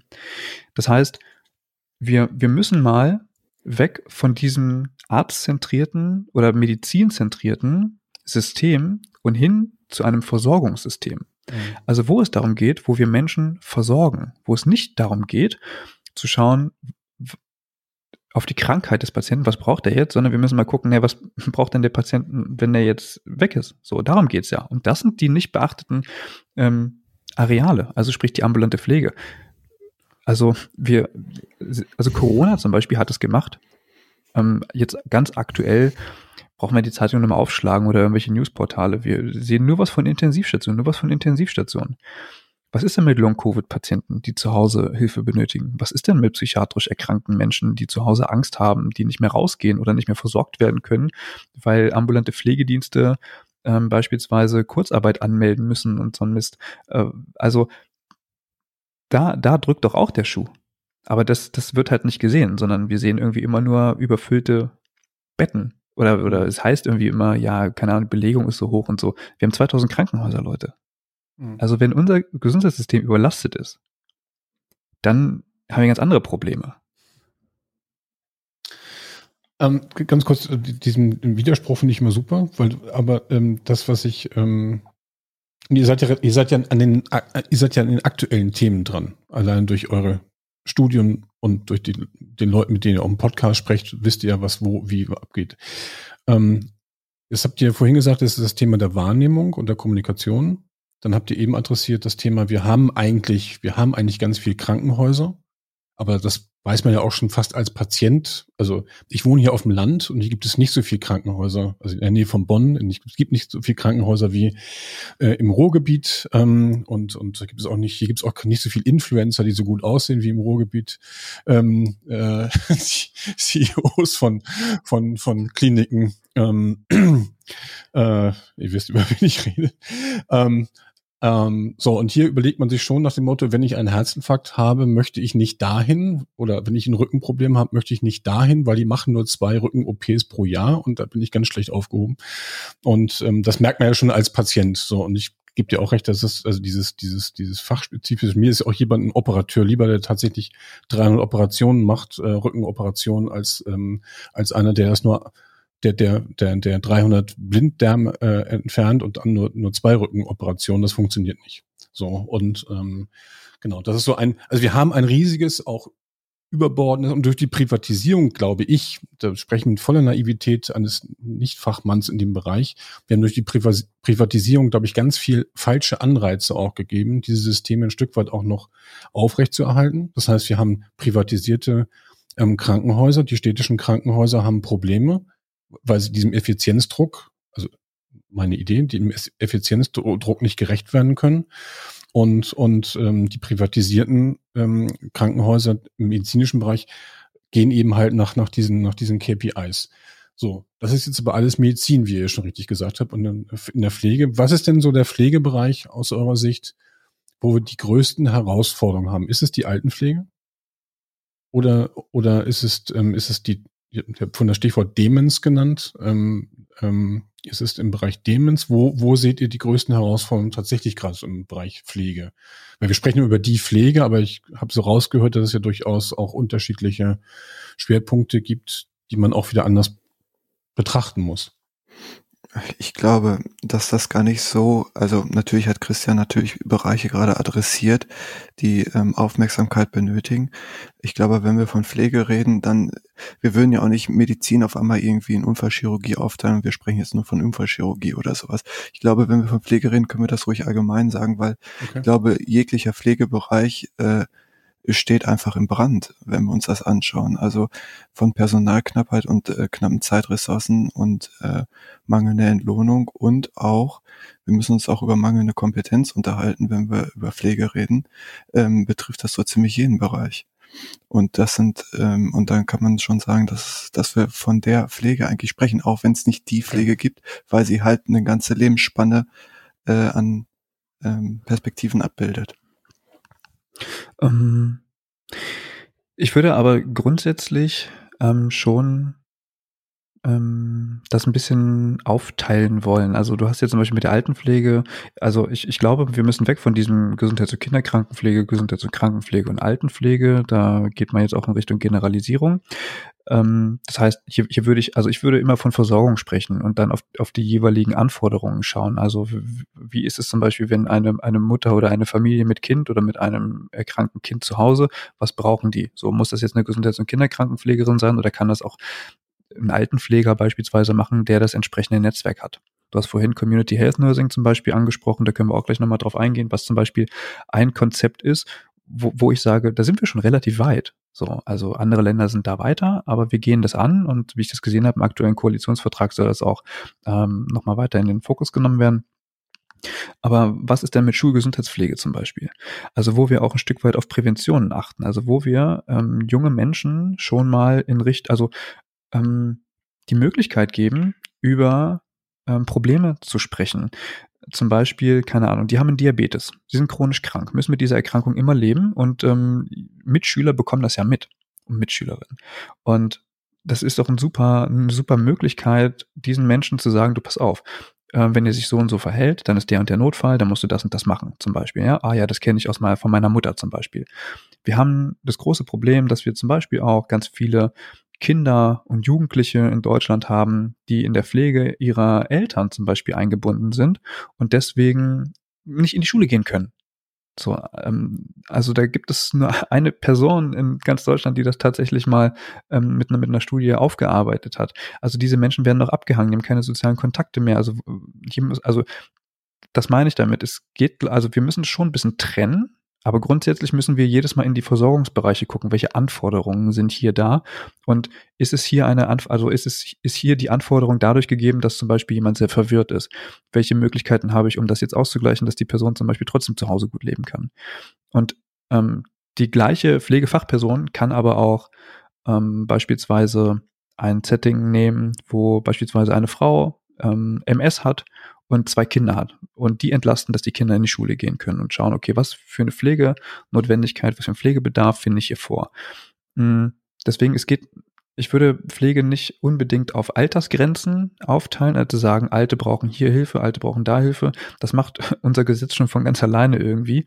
Ähm, und das ist sicherlich auch äh, pflegerisch und medizinisch, wenn wir schauen, wie verhält sich der Körper, wie altert der und so und welche äh, Notwendigkeiten ergeben sich da, das kommt von ganz alleine. Aber wenn wir darauf schauen, was für eine Versorgung brauchen diese Menschen, also nur weil jemand alt ist, ähm, braucht er vielleicht trotzdem nur, keine Ahnung, Unterstützung dabei, mit seinem Hund Waldi jeden Morgen rauszugehen. So, also das, also wir müssen hier individuell gucken und dann ist, glaube ich, das Alter grundsätzlich egal oder äh, zu vernachlässigen, würde ich mal so sagen. Also das Thema diese ähm, Versorgung oder dieser Perspektive aus einer Versorgungsbrille heraus finde ich finde ich super spannend und was ähm, ich so ein bisschen mitnehme oder verstanden habe, ist, ist mit dem Beispiel in, in der Schule Sensibilisierung für Diabetes etc., dass diese Versorgungspflege, so nenne ich sie jetzt mal, um, um das so ein bisschen den Unterschied klar zu machen, ähm, eigentlich auch viel breiter geschultert werden müsste, gesellschaftlich. Also, dass gerade Versorgungsaufgaben auch noch mal anders verteilt werden könnten. Da, da, dazu brauche ich jetzt nicht immer zwingend diese äh, diese Kompetenz im, ich sag mal, in der körperlichen Pflege etc. pp. Das ist so das eine, was ich so ein bisschen rausnehme. Und die Frage danach, wir hatten gerade das Thema Privatisierung. Also da war meine Frage, die ich die ganze Zeit im Hinterkopf hatte, ab wann war das so? Und was hat sich dadurch wirklich massiv verändert und warum wollte man es vielleicht ursprünglich machen? Was waren so die Auswirkungen dessen? Und eine Vermutung habe ich, die so eine Wirkkraft hätte, diese Privatisierung, ist nämlich, dass wir das komplett als eine Dienstleistung sehen und nicht mehr als gesamtgesellschaftliche Aufgabe. Ähm, diese Versorgung anderer Menschen und damit auch ein etwas Solidaritätszersetzendes, dass man vielleicht, vielleicht ist es aber auch eine Nostalgie, die man so ein bisschen verfolgt, dass man sagt, früher war man eher in Dorfgemeinschaften, in Gemeinschaften generell, man hat aufeinander geachtet, aber an dem Punkt, wo es zu einer reinen Dienstleistung wurde, war ja klar, man tauscht das ein und sagt, ich zahle und dafür bekomme ich das. Und dann bin ich aber auch nicht mehr verantwortlich. Also ich gebe ein Stück weit auch meine gesellschaftliche Verantwortung dadurch irgendwie ab. Das ist so, was mir in, durch den Kopf ging. Könnt ihr gerne hm widersprechen oder nochmal andere Punkte setzen? Also ich glaube, das, was du gesagt hast mit den Kompetenzen, das trifft schon ziemlich gut ähm, zu. Wenn wir sehen, dass wir, äh, ich bleibe einfach mal, dass wir auch Fachärzte haben, so gibt's genauso auch Pflegeexpertinnen und Experten, die sich auf ähm, einen pflegerischen Bereich konzentrieren oder auf ein pflegerisches Phänomen. Ähm, Breastcare, Nurses und sowas ähm, die sich nur mit diesem Phänomen halt auseinandersetzen und dort pflegerische Intervention erbringen. Ähm, ich Dienstleistung würde ich nicht sagen. Das setzt irgendwie Kunden voraus und Kunden können irgendwie frei auswählen, welche Leistung sie in Anspruch nehmen. Das haben wir bei äh, Pflege und bei Medizin eher nicht so. Dass, ähm, wir haben da leider, muss man sagen, in den wenigsten Fällen, dass Menschen sich aufgrund von ähm, Qualitätsindikatoren pflegerischer ähm, sich ähm, Altenheime oder auch äh, Krankenhäuser aussuchen, sondern das wird dann eher durch Mundpropaganda oder weil wir den Arzt so schön finden oder weil die das gute Essen anbieten oder weil es da eine gute Dusche gibt oder so oder ein Einzelzimmer. Deswegen gehen wir da ins Krankenhaus, aber nicht. Wir fahren nicht 20 Kilometer oder oder ganz hoch nach Lübeck, weil wir da die Behandlung, die beste pflegerische Behandlung kriegen oder die beste medizinische. Das sind eher selten die Anreize. Bei der Privatisierung bin ich sehr zwiegespalten. Ähm, es ist ganz, ganz leicht zu sagen, Privatisierung ist oh ganz schlecht und deswegen sind die ganz, aber da haben Christian und ich auch ein bisschen andere Meinung, äh, ist, ist ähm, schuld an der Misere. In städtischen und in der Wohlfahrt sieht es auch nicht viel besser aus, was Arbeitsbedingungen von Pflegepersonal aus äh, angeht. In privatisierten Einrichtungen spitzt sich das vielleicht noch teilweise zu, aber man muss auch sagen, da gibt's auch ganz viel Schatten. Es gibt aber auch Licht und Leuchttürme, die sehr gute Arbeit äh, und Arbeitsbedingungen gute Projekte und Best-Practice-Einrichtungen, ähm, die privatisiert sind, ähm, darstellen. Also so einfach ist das halt nicht, dass man da immer sagen kann, Privatisierung ist schlecht. Ähm, wenn wir den Dienstleistungsgedanken aufgreifen und von Privatisierung reden und die Menschen würden wirklich anhand von Qualität ihre Einrichtungen aussuchen, dann wären wir mit Privatisierung vielleicht gar nicht so schlecht aufgestellt, weil dann gibt es eine wirkliche äh, Situation, wo die Leute mündig werden und äh, sich das aussuchen können. Das ist aber leider nicht so. Also deswegen brauchen wir das vielleicht auch gar nicht zu diskutieren. Deswegen trifft es da vielleicht eher diese Kostendrückerei, äh, warum man da immer sich so auf die ähm, Privaten fokussiert. Aber wie gesagt, irgendjemand von euch beiden hatte gesagt, Pflegenotstand und Pflegekrise und schlechte Finanzierung haben wir schon seit 18, äh, seit 1980, 1970, seit jeher. Es war nie besser. Da gab's äh, in Anführungsstrichen äh, staatliche Systeme oder da war viel in städtischer Hand. Ähm, da war auch nur Kraut und Rüben. Also da, das hat sich nicht geändert. Ähm, ja, also ähm, mit der Privatisierung das ist so ähnlich wie mit der Bahn. Also ich will jetzt Pflege nicht mit der Bahn, aber ähm, zu schauen, ist das jetzt gut oder ist das schlecht? Also wenn die Bahn jetzt irgendwie nicht mehr ähm, staatlich ist, sondern wirklich so, richtig privatisiert ist, wozu führt es? So, also das ist halt ein riesen System, was da erstmal umgebaut werden muss. Und ähm, du hast gefragt, wann das war. Ich glaube, die DRGs gibt es ja 2003 in Deutschland. Ähm, ich bin mir nicht ganz sicher. Äh, interessant ist, dass wir ein australisches Modell übernommen haben. Also ähm, Australien hat das bis heute gar nicht mehr. Also die haben ziemlich schnell gemerkt, dass das ziemlich am Murks ist. Und wir haben ziemlich, also wir haben jede, wir haben eine 100% Umsetzung unserer Diagnosen. Also jede einzelne ähm, Diagnose in Deutschland, 100% ist in einer DRG abgebildet. Das hat kein anderes Land. Ähm, es gibt in anderen Ländern auch noch die Möglichkeit zu sagen, ja, hier müssen wir dies und das machen, hier hätten wir andere ähm, Finanzierungsgrundlagen. Und das ist aber der Punkt, wo es, wo es losging mit dieser Privatisierung, weil es ging damals, ich weiß gar nicht, das war, glaube ich, Daniel Barr, der ähm, ähm, quasi, also da, da wurde das äh, Gesetz geändert und Krankenhäuser mussten plötzlich wirtschaftlich sein. Und hier ging es dann sozusagen los, ähm, wo man gesagt, okay, wir müssen jetzt Geld verdienen. So und das ging halt mit dem DRG-System und das hat man halt bis ins Äußerste gebracht. Und ähm, Krankenhäuser haben riesengroße, ähm, wie heißt das, Medizin-Controlling-Abteilungen, wo jede Akte genau geprüft wird, ob da nicht noch ein Handzeichen zu holen ist oder irgendwie was. Also da kann ein Handzeichen mal 3000 Euro wert sein. So, für eine Schmerztherapie oder ähnliches von der, von der Pflegenden, ne? Also ist auch klar. So, hier das durchgeführt, alles klar. Handzeichen kostet 3000 Euro. Die kriegt natürlich nicht, dann hat man noch so Sachen wie PKMS, also Pflegekomplexmaßnahmen-Score, sprich Pflege, hat dann ähm, Leistungen erbracht, die sehr aufwendig gewesen sind und man hat er erkannt, okay, es gibt bestimmte Dinge, die kosten halt viel Zeit, die sind sehr, sehr pflegeintensiv. Dafür gibt es mehr Geld. PKMS gibt es nicht mehr. Ähm, aber auch hier, und da ist halt die Frage, also Krankenhäuser konnten damit mehr Geld verdienen. Ähm, aber ist die Frage, ob das in diesen Topf ähm, wieder zurückgeflossen ist, also in den Pflegetopf sozusagen, oder ob es irgendwo anders äh, nicht verpufft ist oder so. Ähm, aber das ist so, also diese Privatisierung ist auf der einen Seite, also würde ich sagen, Fluch und Segen auf der einen Seite. Wir haben aber in einer, in einer also in einer unserer Folgen habe ich das mal angebracht, weil du gerade Solidargemeinschaft ähm, sagst. Und ich reagiere immer so ein bisschen empfindlich, weil alle davon ausgehen, dass Pflege offenbar eine gesellschaftliche Aufgabe ist. Aber ist es das? Also wir auf der einen Seite haben wir irgendwie ein privatisiertes System, wo sich Firmen die Taschen voll machen. Gleichzeitig wird aber erwartet, dass ähm, die ganze Gesellschaft irgendwie sich stark macht, damit Pflegende irgendwie ihre Arbeit gut machen können. Ja, Moment mal. Also sind es nicht irgendwie gerade die privatisierten Firmen, die sich die Taschen voll machen, die dafür Sorge tragen müssen, dass die Pflege gut läuft? Ist es wirklich die Gesellschaft? Es ist insofern, also es ist so ein Mischsystem, weil wir ja sozusagen unsere, unsere Sozialabgaben teilweise, ähm, also Krankenversicherung und so, damit finanzieren. Also wir assoziieren sozusagen unsere, unsere Steuerabgaben mit Gesundheitsleistungen. Und das ist auch so.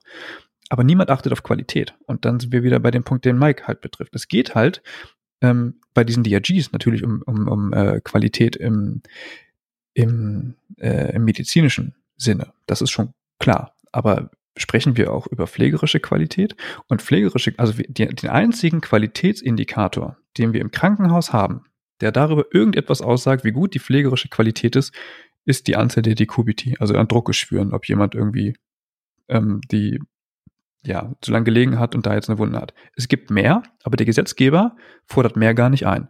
Das heißt, in diesen Qualitätsberichten zum Beispiel, wo du vorhin auch gesagt hast, so und so viele ähm, Prozeduren und äh, OPs wurden hier gemacht, zu einer bestimmten Diagnose beispielsweise, da steht eben auch drin, wie viel die Kubitalgeschwüre ähm, dieses Krankenhaus in der letzten Zahl. Und das ist im Grunde genommen die pflegerische Kennzahl, die man so hat. Also da spricht niemand über delirante Fälle, über Sturzereignisse oder ähnliches.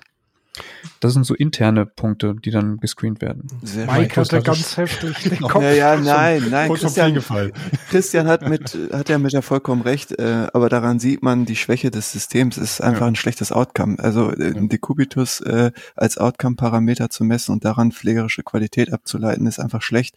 Genau. Ähm, es gibt Situationen, da kann ich keinen Decu äh, kann ich einen Decubitus nicht vermeiden. Da tritt der auf und äh, da, also Pflege ist so viel mehr als nur das. Also Genau. Aber es ist halt im, im Langzeitpflegebereich zieht sich, äh, haben wir es dann aber wieder anders. Also das muss man halt auch sehen. Im Langzeitpflegebereich gibt es dann andere Kennzahlen. Also da haben wir dann zum Beispiel, klar, die Anzahl der Dekubitalgeschwüre, aber hier ist dann zum Beispiel auch wichtig, na, wie viele Stürze hatten wir denn? Und das ist wiederum interessant, weil es, es gibt das Neu Deutsche Netzwerk für Qualitätsentwicklung in der Pflege, DNQP heißt das, und die sind 2000, ach weiß ich, die sind hier in Osnabrück, äh, ich weiß gar nicht, wann die gegründet wurden, die, äh, die haben sich zur Aufgabe gemacht, pflegerische Standards auf wissenschaftlicher Basis zu erstellen. Sowas wie Leitlinien, nur für den pflegerischen Bereich. So, und da gibt es, äh, ich weiß gar nicht, wie viele es sind, zehn oder zwölf mittlerweile, ich weiß es gar nicht. Und ähm, da ist zum Beispiel die Kubitus, war der allererste, der rausgekommen ist. Ähm, und die werden auch andauernd aktualisiert. Und hier schaut man halt auf das Problem. So, das ist das eine, aber man guckt eben, okay, was hilft denn jetzt auch? Also was an Maßnahmen muss Pflege jetzt tun, um das zu machen. Und das Wichtige an diesen Standards ist, sie sind monodisziplinär. Mittlerweile nicht mehr alle, aber sie haben monodisziplinär angefangen. Das heißt, Pflegende haben die Studienlage geschaut und haben, haben Best Practice zusammengeschrieben, ja, und das sozusagen in die, in die, in die Breite gebracht. Und das hat mittlerweile so einen hohen Impact, dass es tatsächlich auch gesetzlich verankert ist. Und wenn zum Beispiel jemand ein Dekubitalgeschwür in einem Heim hat oder sowas und man kann nachweisen, dass man nicht gehandelt hat, dann kann es tatsächlich zu Regressfällen kommen. Also das hat mittlerweile ein richtiges Schwergewicht. Hm.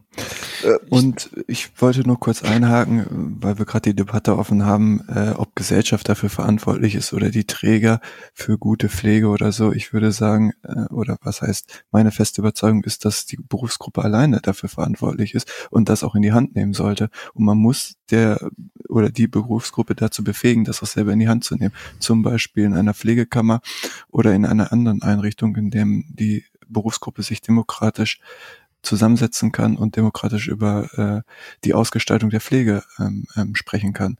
Weil niemand weiß so gut, ähm, was Pflege tun sollte oder tun kann oder tun muss als Pflege selbst. Mhm.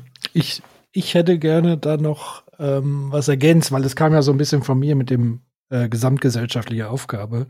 Ich sehe das tatsächlich noch mal aus, aus einer anderen Perspektive, nämlich es geht ja auch darum, wen betrifft es und, und nicht nur, wer trägt am Ende die letzte Verantwortung, sondern gesamtgesellschaftlich deshalb, weil es uns alle betrifft, egal ob, wenn jemand geboren wird bis zum Tod, ihr habt es ja vorhin beschrieben, wir alle werden mindestens eine Begegnung oder zwei im Leben haben, wo uns das Thema berühren wird ich komme so ein bisschen aus, aus der Systemtheorie, das heißt, ähm, ganz, ganz abs abstrahiert formuliert haben gewisse Systeme immer ihre Logiken. Und wenn wir von Privatisierung sprechen, dann sprechen wir meistens von einer, will mal sagen, finanzkapitalistisch getriebenen Herangehensweise. Das ist jetzt weder soziale Marktwirtschaft noch Genossenschaft noch sonst irgendwelche Marktmodelle, die es auch noch gibt als Varianz, sondern wir sprechen ja wirklich von diesem Hardcore liberalisierten äh, rein auf Profitlogik hinausgehend, wo der Patient völlig scheißegal ist. Hauptsache am Ende in der Excel steht der EBIT und er ist ganz hoch und die Shareholder kassieren die Dividende, ohne dass sie irgendwas damit zu tun haben, also gar keinen Bezug dazu haben. Dieses völlig entkoppelte. Das meine ich sozusagen mit Privatisierung und deswegen ist es auch gut, dass ihr das sozusagen so dargestellt habt, dass Privatisierung nicht gleich Privatisierung ist, weil natürlich Verstaatlichung genauso träge, genauso Fehler machen kann und so weiter und so fort, weil sie dann wieder in einer anderen Logik sind. Und Gesamtgesellschaft, noch da den Satz, gesamtgesellschaftlich, auch deshalb, weil für mich in der Gesellschaft dann diese einzelnen Systemakteure ineinander greifen. Also die Politik muss Rahmenbedingungen geben für die Wirtschaft. Die Wirtschaft muss sich an die Rahmenbedingungen halten, kann natürlich trotzdem in ihrer Logik agieren und gleichzeitig sind wir als Bürgerinnen und Bürger aufgerufen, die Politik zu bestimmen, die die Rahmen und Richtlinien festsetzt. Also von daher ist es für mich immer eine gesamtgesellschaftliche Aufgabe, aber das gilt auch für andere Bereiche, wo Leute sagen würde, ja, überlass das mal den Profis in Anführungszeichen. Also das Gleiche ist beim Thema Energiewende, ist das ist auch oder Klimaschutz ist eine gesamtgesellschaftliche Aufgabe, aber natürlich verantwortlich sind die Schmutzindustrie, die uns das Ganze eingebrockt hat. Also von daher nur um das nochmal einzuordnen, dass es mhm. oftmals nicht dieses Entweder-Oder ist, sondern eben oft dieses sowohl als auch. Mhm. Ich finde, wenn wir da über die Privatisierung reden, reicht immer ein guter Blick nach Amerika oder in die USA, äh, wo wir ein absolut hohes Level an professionalisi äh, professionalisierte Pflegekräfte erleben, die äh, grundständig akademisch ausgebildet sind. Also da hat mittlerweile jede Pflegekraft mindestens ein Bachelor, jede Pflegefachperson und ähm, ganz viele mit Masterabschluss und mit Promotion, die in der direkten Patientenversorgung arbeiten. Und ähm, da gibt's viele, viele Projekte, die auch gerade diese Fragmentierung, die du am Anfang äh, angesprochen hast im System, die viele Projekte, die diese Fragmentierung ähm, auch ansprechen ähm, beziehungsweise versuchen zu adressieren unter dieses ähm, Integrated Care Modell. Also zum Beispiel hat man festgestellt, dass bei häuslicher Gewalt ähm, oftmals die Leute oder die Frauen, die ähm, geschlagen werden, größtenteils äh, die Polizei immer weggeschickt haben und gesagt haben, ist nix, ist alles halb so wild und so, weil einfach ein Abhängigkeitsverhältnis äh, besteht. Ähm, und dann gab es eine Gesetzesänderung in ähm, Nevada, war das, glaube ich.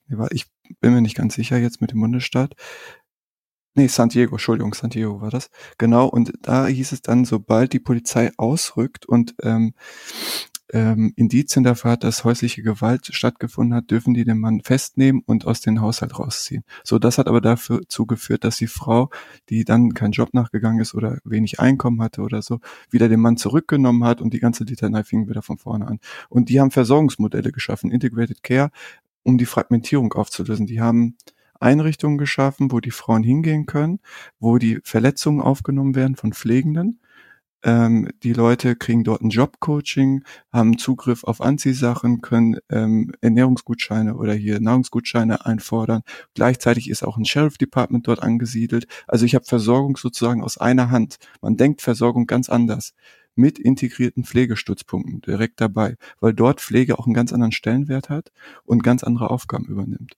Und ich finde, da, da führt uns diese Differenzierung in Privatisierung, staatliche Institutionen und so, das führt einfach zu nichts. Also man sieht einfach, Pflege hat in verschiedenen Systemen. Skandinavien sehr staatlich geprägt, hohe Professionalisierung, USA privatisiert, hohe Professionalisierung, Deutschland Mischmasch klappt irgendwie nicht. Also das ist das Phänomen, finde ich. Und das ist einfach nicht nachvollziehbar. Und ich finde es, ich ja. finde es total nachvollziehbar, Mike. Ja, vielleicht. Ähm, ja. Genau, weil, weil es, weil es total deutlich macht, dass es nicht darum geht, wie es finanziert ist, sondern wer in diesem Beruf arbeitet und tätig mhm. ist. Ähm, du hast das Beispiel Amerika gebracht, grundständig äh, akademisiert und so. Wir haben mittlerweile auch ähm, die Möglichkeit, Pflege zu studieren. Also viele kennen Pflege ja nur dreijährige Ausbildung und so äh, und Pflege ist, also ich fange anders an. In Europa gibt es ein, ein, ja, ein Gesetz, es gibt eine Richtlinie, die sagt, dass man Pflege studieren muss.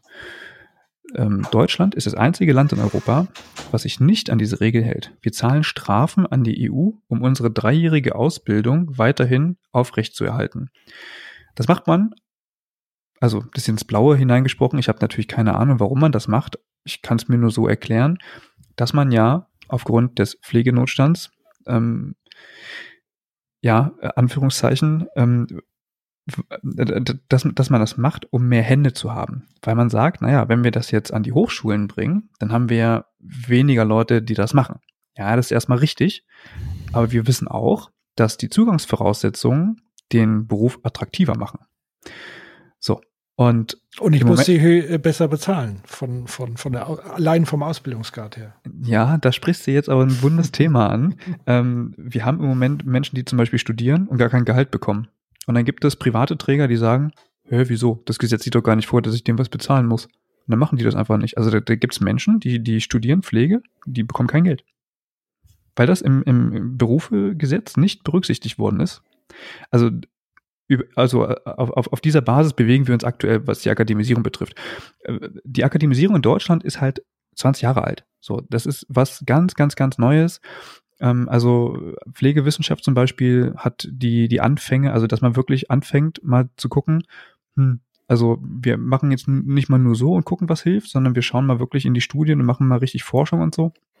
Äh, das, das ging halt erst tatsächlich vor 20 Jahren so richtig los. Äh, mit, also in Witten und äh, auch in, in Osnabrück waren so die ersten Standorte, wo man Pflege studieren konnte. Mittlerweile gibt es immer mehr.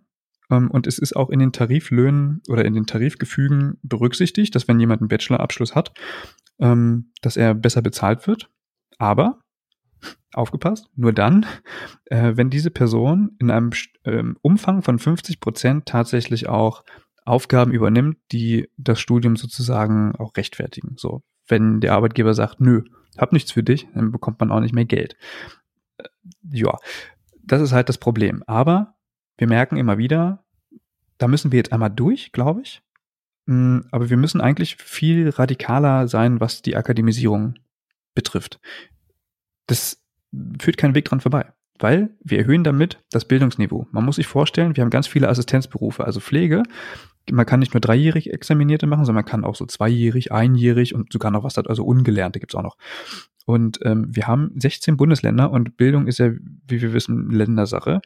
Wir haben Assistenzausbildungen oder Helferausbildungen. Ähm, ich weiß gar nicht, wie viele es sind, aber wir haben 16 Bundesländer. Ich glaube, es sind 23 Ausbildungen. Also äh, man, man, man kann sich häufiger zu Assistenz- oder Berufen ausbilden lassen, als ähm, wir Bundesländer haben. So, ich glaube, in Niedersachsen gibt es halt nochmal einen Unterschied zwischen zweijähriger Ausbildung und einjähriger Ausbildung. Beides ist halt nicht irgendwie, also nicht examiniert irgendwie. Man darf am Ende nichts machen, so, außer halt so Handlanger-Tätigkeiten. Und ja, das ist halt ein fragmentiertes, ja, ein fragmentierter Beruf, so, der null Organisationsgrad hat. Also wir kriegen diese Leute halt auch nicht zusammen. Und deswegen können wir sie halt auch rumschubsen. Wir sind die größte Berufsgruppe im Gesundheitswesen, aber nichts zu melden wenn, wenn ich euch jetzt sage, ruft mal die Pflege an, dann wisst ihr nicht, welche Nummer ihr wählen sollt. Ihr habt keinen Ansprechpartner. Da, da möchte ich nochmal drauf, drauf eingehen. Also wie, ne, das Format heißt ja, wie können wir? Und wenn wir mhm. in, in diesem Design Sprint sind, haben wir eben so eine Metaplanwand, da steht oben drauf, wie können wir? Und, und ähm, ich würde jetzt tatsächlich einen Zettel nehmen, an die Wand schreiben oder an die Wand kleben, wie können wir quasi das Thema besser organisieren? Und vorhin mhm. ist das Stichwort Pflegekammer gefallen. Mhm. ist so vergleichbar zur Ärztekammer wahrscheinlich, wo die Interessen vertreten werden und wo die Dinge zusammengeführt werden, die es aber nicht gibt. Ist das richtig? Wir haben, also, wir haben eine Pflegekammer in Rheinland-Pfalz ja. ähm, seit, puh, seit drei Jahren, vier Jahren vielleicht schon. 2015, glaube ich schon. Weißt du, sogar läng noch länger, ja. Oder 16. Ich weiß, also, gibt's schon eine ganze Weile, war die erste. Genau. SPD geführtes äh, Bundesland. Okay. Äh, dann haben wir Niedersachsen, auch SPD geführt, hatten wir eine Pflegekammer. SPD hat die Pflegekammer wieder abgesäbelt, ähm, weil äh, sie dann die Vollbefragung gemacht haben nach einer repräsentativen Befragung. Bei Pflegekammern hat man das Phänomen übrigens, dass die Polit äh, Politik wieder auf Volksentscheidung äh, setzt oder beziehungsweise auf Befragung der Berufsgruppe. Und äh, wie wir ja wissen, äh, kann man oder gewinnt sowas ja jemand, der viel Geld hat und da private Anbieter, und da muss man leider einmal auf die privaten schimpfen, äh, oftmals kein Interesse daran haben, dass sich Berufsgruppen irgendwie organisieren, ähm, laufen immer sehr viele Kampagnen äh, gegen Pflegekammern, wo es dann heißt, oh ja, ist gefährlich und die wollen nur euer Geld, weil wir hier noch immer von monatlichen Beitrag von so 10 Euro, 5 Euro jetzt in NRW sprechen. Ähm, da wird immer ordentlich stumm gemacht. Deswegen versucht man dann immer ganz schnell, die Strukturen wieder zu zerschlagen. Und die Politik springt jedes Mal mit auf das Pferd auf und äh, zersäbelt dann wieder die Pflegekammer. In Niedersachsen war das der Fall. In Schleswig-Holstein wurde im Gründungsprozess die Pflegekammer von der Politik wieder abgesäbelt ähm, nach einer Vollbefragung. Vollbefragung ist auch, also man muss sich diesen Irrsinn, diesen Irrsinn muss man sich einmal kurz vor Augen halten. Man, man ruft die Institution mit Steuergeldern erstmal ins Leben. Also man macht eine repräsentative Umfrage. Die repräsentative Umfrage sagt, ja, wir möchten Selbstverwaltung unter den Pflegekräften. So, dann beginnt der Aufbau der Pflegekammer. Alles schön die, äh, die Privaten kriegen langsam Wind davon und merken, oh, das nimmt eine Dynamik an, das ist nicht gut. Es beginnen sich Facebook-Gruppen zu gründen, die Pflegekräfte werden aufgeheizt, Stimmung wird gemacht, oh, es kocht langsam hoch. So, Geld ist jetzt schon in die Institution geflossen. Dann wird auf einmal geschrien, wir wollen eine Vollbefragung. Jetzt ist das Problem, wir wissen gar nicht, wir wissen gar nicht, wie viele Pflegekräfte gibt's denn in Schleswig-Holstein oder in Niedersachsen. Ha, das Gute ist ja, die Pflegekammer hat ja dafür gesorgt, dass man die registriert hat. Jetzt haben wir Zugriff auf die, jetzt können wir auch eine Vollbefragung machen. Dann befragt man die voll, stellt die Fragen ganz merkwürdig und es kommt auch nicht so eindeutig raus, dass man es nicht will und dann doch wieder, doch, ah ja, also dann, äh, ja, nehmen auch nicht so viele dran teil an der Vollbefragung, aber das machen wir dann gültig und auf dieser Basis säbeln wir dann wieder die Pflegekammer ab. So ist das in Schleswig-Holstein gelaufen, so ist es in Niedersachsen gelaufen. Ähm, das ist äh, und das Problem ist, als man kann sich an der äh, Partei festmachen. Also CDU bekleckert sich nicht mit Ruhm, SPD auch nicht, aber in, in, in ähm, Rheinland-Pfalz SPD ganz klar für Pflegekammer, Niedersachsen wieder nicht, CDU in NRW ganz klar für, äh, für Pflegekammer, SPD aber ganz klar gegen Pflegekammer. Was macht man dann noch? Also es ist ein, daran sieht man, Pflege ist Spielball. So. Pflege hat keine Chance, sich solidarisch ins Gesundheitssystem einzubringen, weil sie wird von Grund auf schon daran gehindert.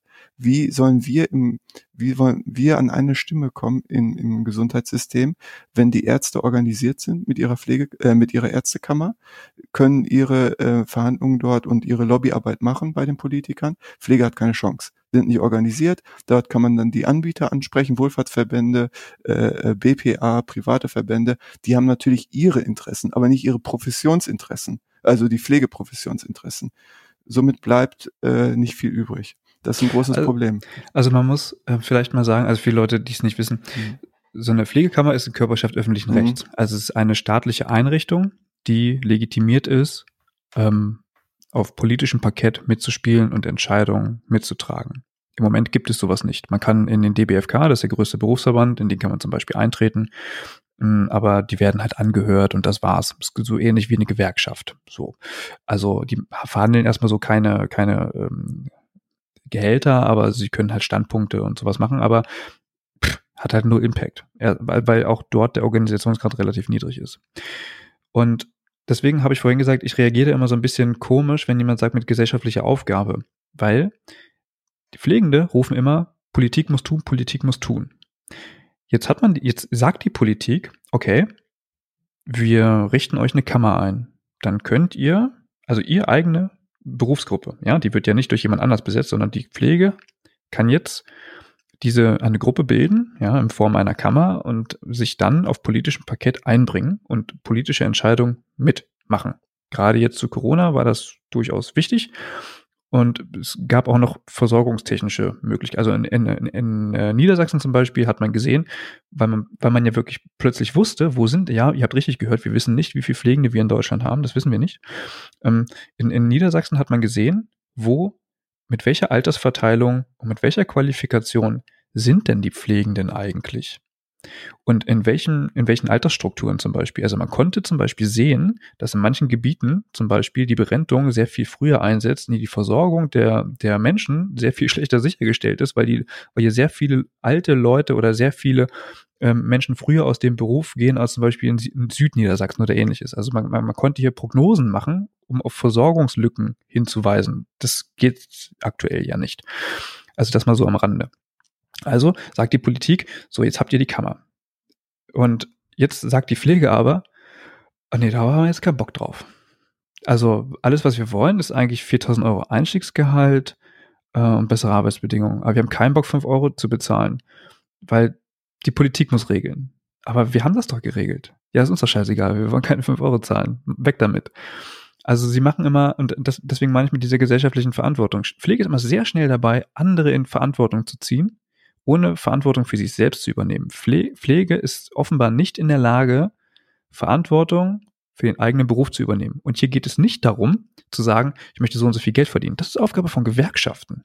Ja, also jedem steht es ja frei, äh, Mitglied einer Gewerkschaft zu sein und dann kann Verdi sagen, wir erstreiten euch das Gehalt.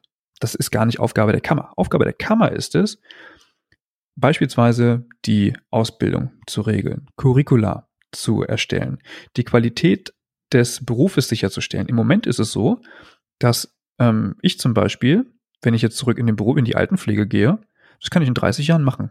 Da fragt mich niemand, ob, äh, wann ich das letzte Mal was gemacht hätte.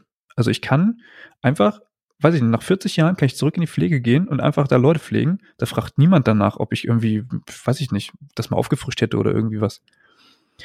So, aber das, sowas würde eine Kammer sicherstellen. Also auch die Qualität der Versorgung für die Bevölkerung ist damit sicher. Und, Pflege kann das für sich selber regeln. Also das machen Ärzte ja auch. So, ich will das immer nicht mit der Medizin äh, gleichsetzen, weil das eine ganz andere Tradition hat, aber im Grunde genommen ist es genau das System. Und wenn es daran scheitert, fünf Euro im Monat zu bezahlen, also ich meine, es ist doch nichts einfacher, als Verdi zu sagen, Leute, wenn ihr keinen Bock auf die Kammer habt, dann kommt äh, irgendwie in die Gewerkschaft, wir erstreiten euch eure fünf Euro im Monat, die der Arbeitgeber zahlt und dann ist irgendwie gut. Win-Win-Situation. Ihr habt eure Lobby, ja.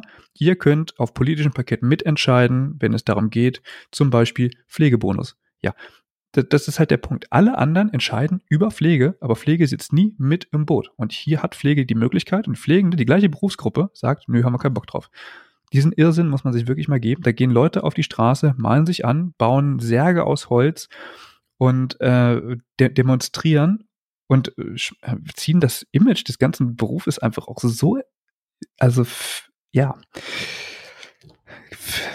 Also deswegen sage ich, auf der einen Seite immer zu sagen, ja, andere sind, äh, die Gesellschaft muss ja machen und so äh, und, und die Politik muss machen, immer da, danach rufen, dass andere machen sollen. Aber nee, wir müssen selber die Verantwortung übernehmen. Und wie können wir Pflege neu denken? Dann geht es darum zu sagen, wir müssen das Bildungsniveau in der Pflege erhöhen. Wir müssen die Zugangsvoraussetzungen für diesen Beruf erhöhen. Lass uns einen Zettel nehmen und sagen, sämtliche Assistenzberufe bleiben von mir aus da, wo sie sind. Aber es gibt keine dreijährige Ausbildung mehr. Die dreijährige Ausbildung wird grundständisch an Hochschulen verortet. Es gibt eine grundlegende Ausbildung mit einem Bachelorabschluss, die dann im entsprechenden Tarifgefüge mit einem gewissen Gehalt mündet. Und wer dann noch Lust hat, der darf sich weiter spezialisieren. Was Mike vorhin gesagt hat. Zum Beispiel im Bereich Community Health Nursing, im Bereich äh, Breast Care Nurse, im Bereich äh, Cancer Management, wie auch immer, dass man hier dann Pflegende oder äh, Advanced Nursing Practice auf Master-Niveau hat, ja. Wir werden ohne die, die Durchlässigkeit dieser Berufe werden wir nicht mehr umhin kommen. Also wir brauchen weiterhin das Assistenzpersonal. Es kann nicht sein, also das wird einfach ein zu langer Weg sein, wenn wir von heute auf morgen sagen, wir würden alles akademisieren. Aber das ist der Weg, wo wir hin müssen. Und mit diesen höheren Zulassungsvoraussetzungen erhöhen wir das Bildungsniveau in der Pflege, die automatisch ein Interesse daran haben, auch für sich selber zu sprechen und für sich selber Verantwortung zu übernehmen. Und wenn wir das geschafft haben, dann haben wir eine ganz andere Möglichkeit, in also die Gesundheitsversorgung in Deutschland mitzugestalten. Im Moment gestaltet die Gesundheitsversorgung das Bundesgesundheitsministerium und zwar nur des oder ähm, mit mit Vorgaben, die die Privaten machen. Also eigentlich die Politik in diesem Land, was die Gesundheitspolitik betrifft, macht die Deutsche Krankenhausgesellschaft, macht der Bundesverband ähm, privater Anbieter in der Langzeitpflege, macht der Arbeitgeberverband Pflege, das sind die umsatzstärksten ähm, Unternehmen in Deutschland, die Versorgung gestalten. Und die machen die Regeln. Die sagen, wie viel sie verdienen. Ihr müsst euch das vorstellen. Wir hatten ja vor kurzem einen ähm, Beschluss, dass die Tariflöhne in der Altenpflege angehoben werden müssen, der quasi sich an der Region orientiert. Und äh, die Caritas zum Beispiel hat dagegen geklagt, aus gutem Grund, weil sie gesagt hat, unsere Leute bekommen schon sehr viel mehr Geld. Wenn wir uns an dieses Gesetz halten würden, dann würden unsere Leute weniger verdienen. Okay, ist gebongt. Der BPA hingegen hat eine Verfassungsklage eingereicht. Man muss sich das mal vorstellen. Der BPA ist ein, ein Verbund aus, aus, aus, aus äh, weiß ich gar nicht, die haben äh, 70 Häuser? Nee, mehr. Also die haben e extrem viele ähm, äh, Versorgungsstrukturen, also sprich äh, Langzeitpflegeeinrichtungen, ambulante Pflegeeinrichtungen und so. Die verdienen, ich, äh, genau, ich glaube 70 Millionen oder so Umsatz im Jahr. Ich weiß nicht mehr ganz genau. Ähm, und die verdienen ja Geld mit Pflege, also mit Personal, was dort ist. Und sagen, nö, wir haben aber keinen Bock, euch mehr Geld zu, ähm, mehr Geld zu bezahlen. Also das muss man sich mal auf der Zunge zergehen lassen. Ohne Pflegende würden die keinen Cent mehr verdienen. Ich werde langsam aggressiv. Oha. Oha. Nein, das, nein, Oha. Das, oh nee. nee, weil es, es baut sich gerade bei mir sowas auf, wo ich sage, okay, da kommt man, kommt man an der Lösung näher und dann wird das wieder irgendwie, dann gibt es da wieder Gegenargumentationen. Dann kommt wieder dies und das und jenes. Und, und ähm, auch zum Thema Akademisierung alle haben Bachelor, alle haben Master. Bei den Medizinern und auf dem Land wird ja diskutiert nach dem Motto, ah, da müsste ja eigentlich eine, eine Versorgungsassistentin, die nicht studiert hat, müsste jetzt eigentlich Arztleistung übernehmen im Bereich der Wundversorgung oder im Bereich Spritzen oder, oder, oder, wo ja immer der Arzt hinfahren muss. Und das ist ja wieder dann wieder zu aufwendig und zu teuer. Und das ist ja auch eine Art des Übergangs. Und, und ähm, ich habe die ganze Zeit überlegt, ähm, warum das in Deutschland warum die Pflege so gesehen wird, warum die Pflege sich selber so sieht. Und, und ich glaube, ähm, das, was ich so gespürt habe, dass hier so dieses, dieses, ähm, wer hat denn gepflegt, wer hat denn früher die Alten gepflegt? Das waren in erster Linie die Frauen. So, und die Frauen haben keine Lobby gehabt, wie die Hausfrauen ja auch nicht, und die haben das eben gemacht. Ähm, die Frauen lange in einer, in, einer, in, einer, in einer finanziellen Abhängigkeit vom Mann. Das heißt, sie mussten es machen, weil sie eventuell gar keinen eigenen Beruf hatten. Und, und tatsächlich ähm, sind viele Entwicklungen ja noch gar nicht so alt. Ne? Also ich habe immer mal einen experimentellen Chirurgen ähm, kennengelernt, der war so um die Mitte 70, 80, weiß ich nicht mehr ganz genau. Und der hat mir so erzählt, wie das Thema Anästhesie in Deutschland entstanden ist und wann und in welcher Qualität. So, und, und alle, die vielleicht schon mal in den 70er Jahren wahrscheinlich nicht, aber ich vielleicht schon, schon mal eine, äh, eine Narkose hatte, ähm, ähm, weiß noch, kann mich noch sehr genau daran erinnern, dass es also so ganz knapp am Hammer vorbei war. Ähm, und und ähm, ähm, wenn man heute eine Narkose bekommt, ist es ja schon mal etwas professioneller.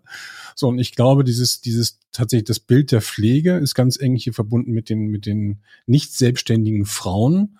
Ähm, dann noch mal aus Sicht des, des, des, des Nichtwissenden, sage ich mal, natürlich auch äh, nochmal Pflegende, äh, ähm, die aus dem Ausland kommen, polnische Pflegekräfte hier auf dem Land auch gerne, dann die dann zu Hause wohnen, auch im, im prekär letztendlich bezahlt werden.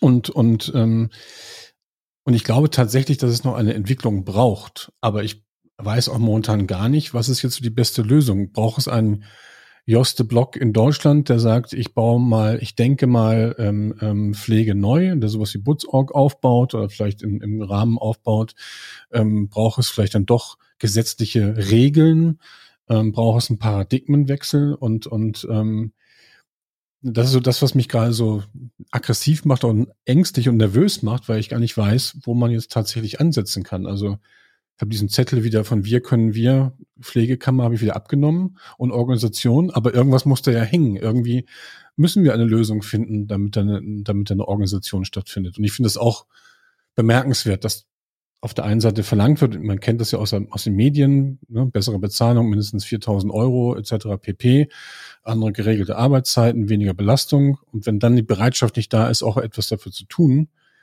dann kriege ich das in mein Gehirn nicht rein. So, das, das verstehe ich nicht. Und, und, und, ähm, und ich glaube, es gibt ja ganz viele Dinge, die man eigentlich nicht versteht. Und man merkt ja auch bei euch, ihr seid ja auch, obwohl ihr beides ja hochqualifizierte Fachkräfte seid ähm, und das auch noch die akademische Ausbildung zusätzlich habt. Also ihr seid ja sehr tief drin in den ganzen, im ganzen System. Man merkt ja bei euch auch, ihr habt schon andere Meinungen, ähm, was auch gut ist, weil man, nur so kriegt man die beste Lösung hin. Aber es ist doch, glaube ich, so komplex und auch so verfahren.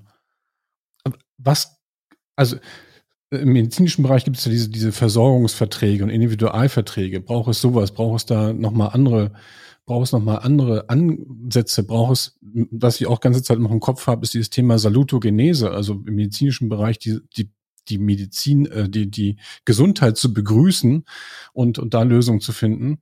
Ähm, das wäre jetzt für mich in der Pflege eben, ist ja auch schon mal aufgekommen, so dieses ähm, eigenständige, selbstständige, eigenverantwortliche und, und, und nicht eigenverantwortlich, sondern dieses Selbstständige und Würdevolle auch dann dementsprechend ähm, mit, mit allem drum und dran ähm, in der Pflege zu unterstützen, ähm, bei den zu Pflegenden.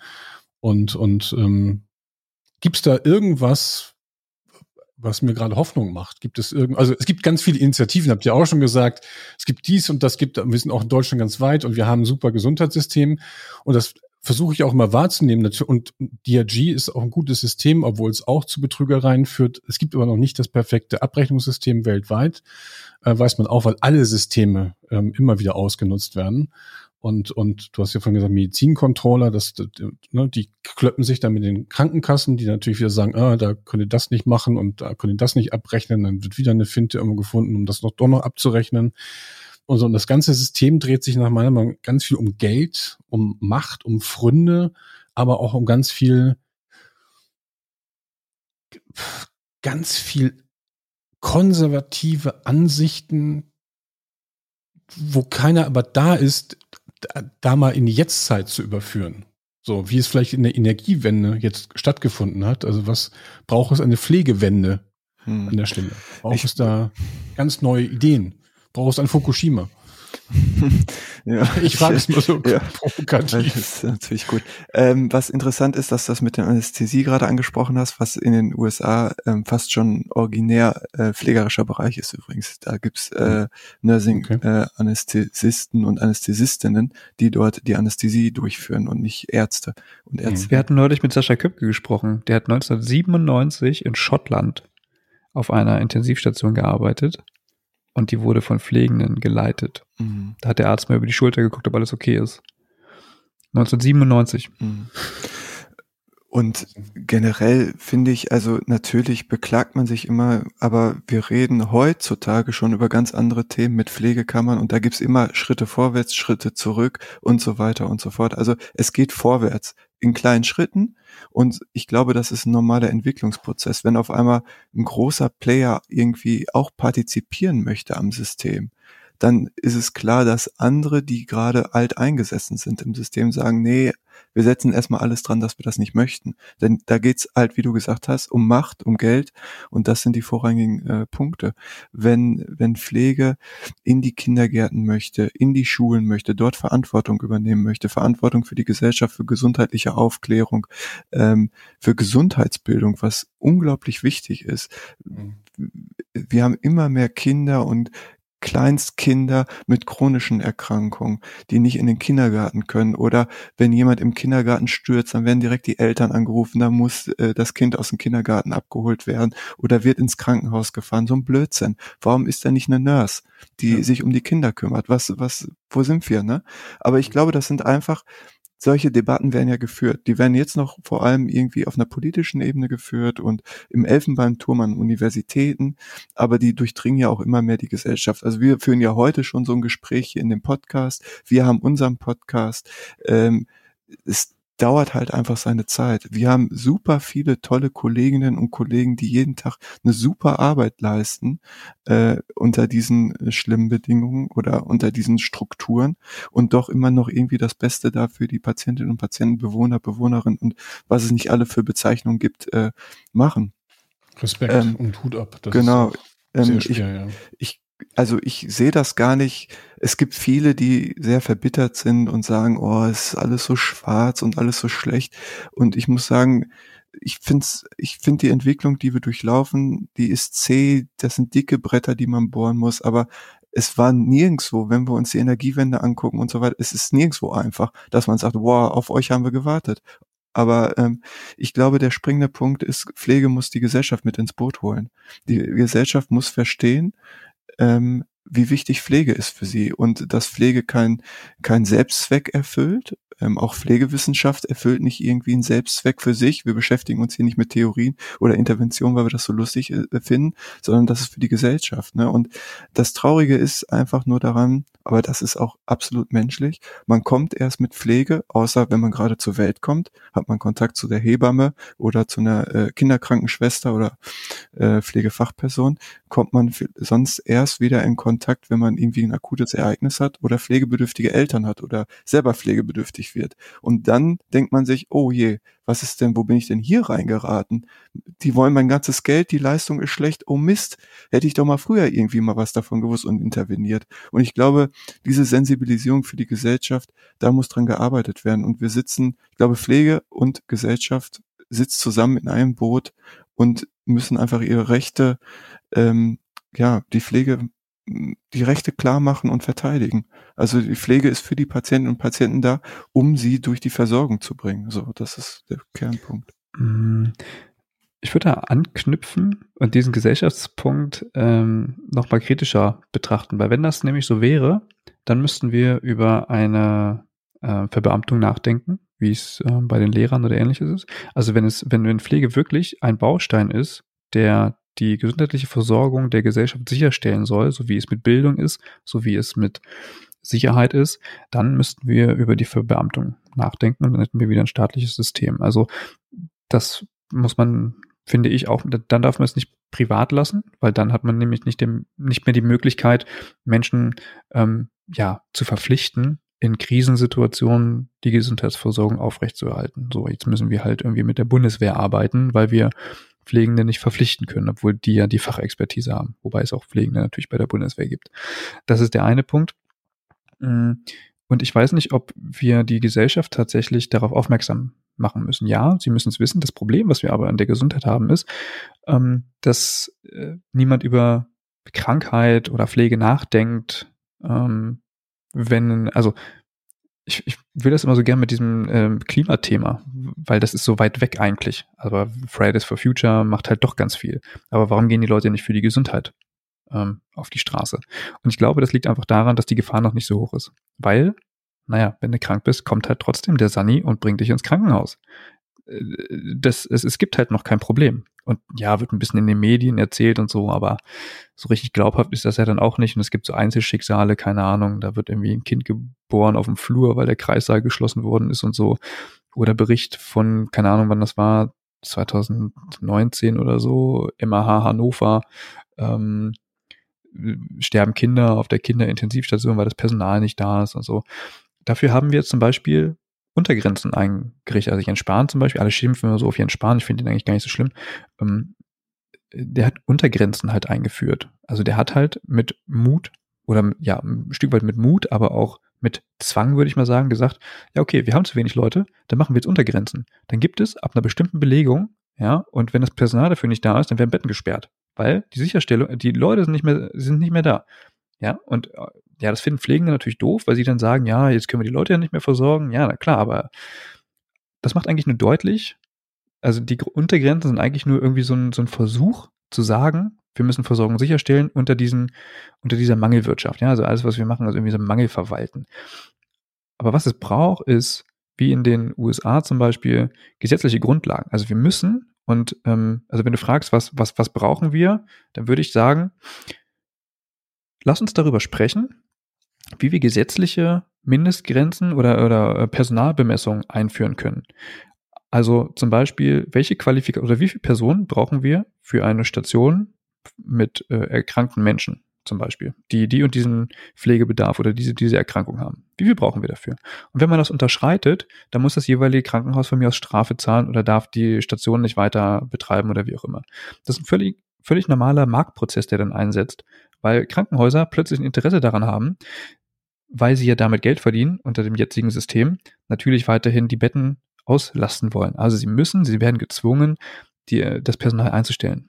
Mittlerweile ist es so, ähm, dass zum Beispiel, also Pflege ist eigentlich ein Kostenfaktor, weil immer Kosten mit Pflege niemals Geld verdient. Jens Spahn zum Beispiel hat das ähm, mit dem PPUG, mit dem Pflegepersonaluntergrenzen, äh, nicht mit dem PPUG, mit dem Pflegepersonalstärkungsgesetz, sorry, ähm, geschafft, die Finanzierung von Pflegenden in die staatliche Hand zu geben. Also er sagt, wenn du Pflegende einstellst, bezahlen wir dir das Personal.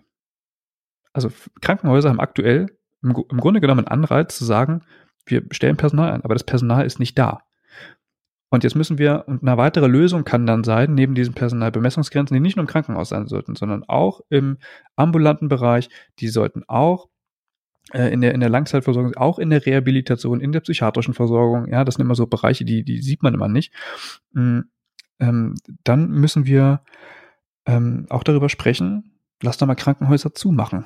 Also was ist denn, wenn wir einfach mal 30, 40 Prozent der Krankenhäuser schließen? da, da arbeitet ja aktuell Personal. Das muss ja zwangsläufig verteilt werden. Also wenn jetzt zum Beispiel 30 Krankenhäuser bei Mike um die Ecke schließen würden, dann würde sich dieses Personal ja auf die anderen verbleibenden 50 Krankenhäuser aufteilen. So, dann würde ich mal in den Raum stellen, deswegen habe ich vorhin die Anführungszeichen gemacht bei Pflegenotstand, ob wir tatsächlich noch in bestimmten Regionen Pflegenotstand hätten. In bestimmten Bereichen, im ländlichen Bereich mag das durchaus sein.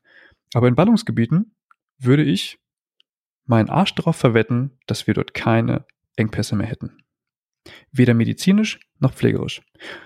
Aber da auch das lokalpolitisch überhaupt kein, keine Möglichkeit ist. Also man versucht da irgendwo ein Krankenhaus zuzumachen, da gehen die Leute plötzlich, das ist wieder dann Gesellschaft. Oh Gott, oh Gott, das Krankenhaus zu machen kannst du nicht machen. Jetzt müssen wir zehn Minuten weiter ins nächste Krankenhaus fahren. Das geht ja nicht. Also und das sind wieder Wählerstimmen. Ja, also auch das wird dann halt wieder, dann wird es plötzlich zum Politikum. Aber es, es geht ja hier darum zu schauen, wie kann die Versorgung verbessert werden. So. Und wenn wir in manchen Krankenhäusern einfach mehr Personal haben, dann ist die Versorgung zwangsläufig besser. Und wenn die Qualifikation auch noch erhöht ist, dann ist sie noch besser. Wir wissen, dass die Sterblichkeit in Krankenhäusern geringer ist, wenn dort Bachelor-Absolventen beschäftigt werden. Es sterben weniger Menschen, umso mehr umso höher die Qualifikation des Personals dort ist. Also das ist in, weiß ich nicht wie vielen Studien belegt worden. Und wir können das auch gern in Deutschland nochmal durch eine Studie machen, die irgendwie steuerfinanziert ist, damit wir es in Schwarz auf Weiß auch nochmal in unserem System haben. Das gibt es nicht seit gestern. Wir wissen das. Also lasst es uns doch einfach in die Hand nehmen und sagen, wir reduzieren die Anzahl der Krankenhäuser, wir verteilen das Personal, wir richten Untergrenzen ein, die gesetzlich verpflichtend sind für alle. Ansonsten gibt es Strafen, da musst du halt dein Krankenhaus zumachen, hast du halt Pech gehabt, ja. Und wir erhöhen die Qualifikation. Und wir legen die, wir, wir, wir verändern die Struktur, wie wir Versorgung denken. Wir legen das SGB V mit dem SGB XI zusammen. Mike hat vorhin gesagt, warum gibt es in dem, in dem Kindergarten keine Nurse? Da gibt es keine Nurse, weil der, weil der Kindergarten das nicht abrechnen kann. Weil unser System nicht zulässt, dass jemand aus dem Gesundheitssystem in einem Kindergarten arbeitet, weil es keine Gesundheitseinrichtung ist, weil, weil, weil der Kindergarten keine Gesundheitsleistungen für, im, äh, für den SGB 11 oder SGB 5 abrechnen darf. Deswegen gibt es da keine. Es gibt Modellprojekte, wo das ermöglicht wurde, wo man mit den Kassen gesprochen hat, ja, wo dann in Schulen, übrigens jetzt äh, in, in Brandenburg wurde jetzt ein äh, ein Projekt zur Schulgesundheitspflege beendet, weil kein Geld mehr da ist. Man will das nicht mehr weiter finanzieren. Mm, also es ist tatsächlich auch geldgetrieben, so, aber gut, wie so viel ist in unserer Welt. Ich, ich will das gar nicht doof finden, aber äh, es ist, also ich will damit sagen, ähm, wie, wie, müssen wir Pflege neu denken? Ich glaube, wir, wir, wir müssen nicht mehr viel neu denken. Wir müssen den Mut haben, bestimmte Dinge mal umzusetzen. Und ja, es gucken manche Leute dann auch ein bisschen doof in die Röhre. Ähm, aber es ist möglich und wir haben schon ganz viel damit angefangen. Wir müssen äh, die heilkundliche äh, Aufgaben aufbohren, ja. Also wir müssen Pflegende auch mit, mit ähm, Fähigkeiten ausstatten oder überhaupt mit der, mit, mit der, mit der Möglichkeit, Dinge abzurechnen. Also Pflege zum Beispiel, also während, wenn Ärzte eine Gebührenordnung haben, ja, dann, dann fordere ich auch, dass Pflegende etwas abrechnen dürfen. Es kann nicht sein, dass ich angestellt sein muss beim Hausarzt, um irgendwelche Hausbesuche zu machen, ja, die der Arzt dann am Ende abrechnet. Nee, ich möchte bitte als Pflegende meine Fachexpertise dort einbringen, weil ich ja auch ganz viel nebenbei mache. Ich fahre ja da nicht hin, um den Verband zu machen, ja, sondern ich frage halt, wie es denn aktuell läuft. Und dann erzählt mir diese Person ja ganz viel. Also ich erfahre ja in dieser halben Stunde, wo ich eventuell da bin, ganz viel über das Umfeld dieser Person, über ihre Einschränkungen, dass sie von mir aus Schluckstörungen hat, dass sie nicht mehr zur Toilette gehen kann, dass sie einnässt, whatever. So, und dann weiß ich, okay, hier gibt's Hautprobleme und so weiter, Mobilitätseinschränkungen, die Person kann, kann sich nicht mehr versorgen. Also wozu führt das dann zum Beispiel? Das, das, heißt, wir, wir müssen in der Lage sein zu sagen, Pflege muss das jetzt dokumentieren und dafür kann sie das abrechnen.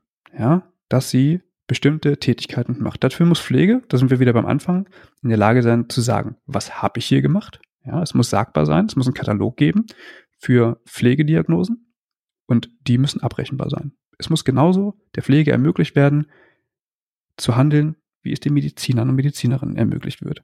Und dann haben wir ein autarkes System. Und wenn das mit entsprechender Qualifikation ausgestattet ist, dann haben wir eine viel bessere Versorgung. Dann haben wir natürlich noch das Kopfproblem. Okay, dann müssen wir einmal durch.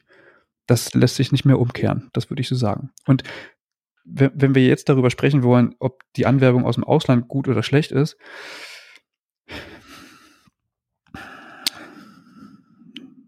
weiß ich nicht, ob wir das wollen. Meine, meine naive Frage, es gibt ja im medizinischen Bereich, gibt es ja Gesundheitsregionen.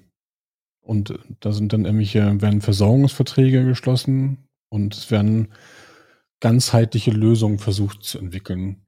Ich habe eben bei der Ruhrgebietsidee drüber nachgedacht. Ich habe mal jahrelang im Ruhrgebiet gearbeitet und dann natürlich fällt es kein Bochumer ein, nach, ja, vielleicht nach Essen vielleicht noch, aber nach Dortmund zu fahren oder von Gelsenkirchen nach Dortmund geht ja gar nicht. Das ist halt auch nicht ins Krankenhaus, wenn nicht, nicht zum Fußballverein, aber vielleicht auch noch nicht mal ins Krankenhaus. Und, ähm, und was schon fatal ist, also ich, ich gibt es und ich musste, ich musste auch noch dran denken, ich glaube, Uni Witten-Herdecke war das, Anfang der Nullerjahre. Ich weiß nicht mehr, wer das war, aber es gab eine von einem Gesundheitsökonomen, ähm, ich habe den Namen auch vergessen, aber der hat damals eine Studie gemacht, der hat festgestellt, dass 20.000 Menschen pro Jahr, lage mich nicht fest, ob 20.000 oder gar 40.000, ist doch egal, auf jeden Fall ziemlich viele, an Krankenhauskeimen sterben. So, ne, das ist ja auch letztendlich auch dieses Thema mangelnde Hygiene hin und her im medizinischen Bereich. So, das nur am Rande. Aber wer äh, gibt es Modellregionen, wo man Pflege durch neue Arten von, von, von Verträgen eventuell ähm, ähm,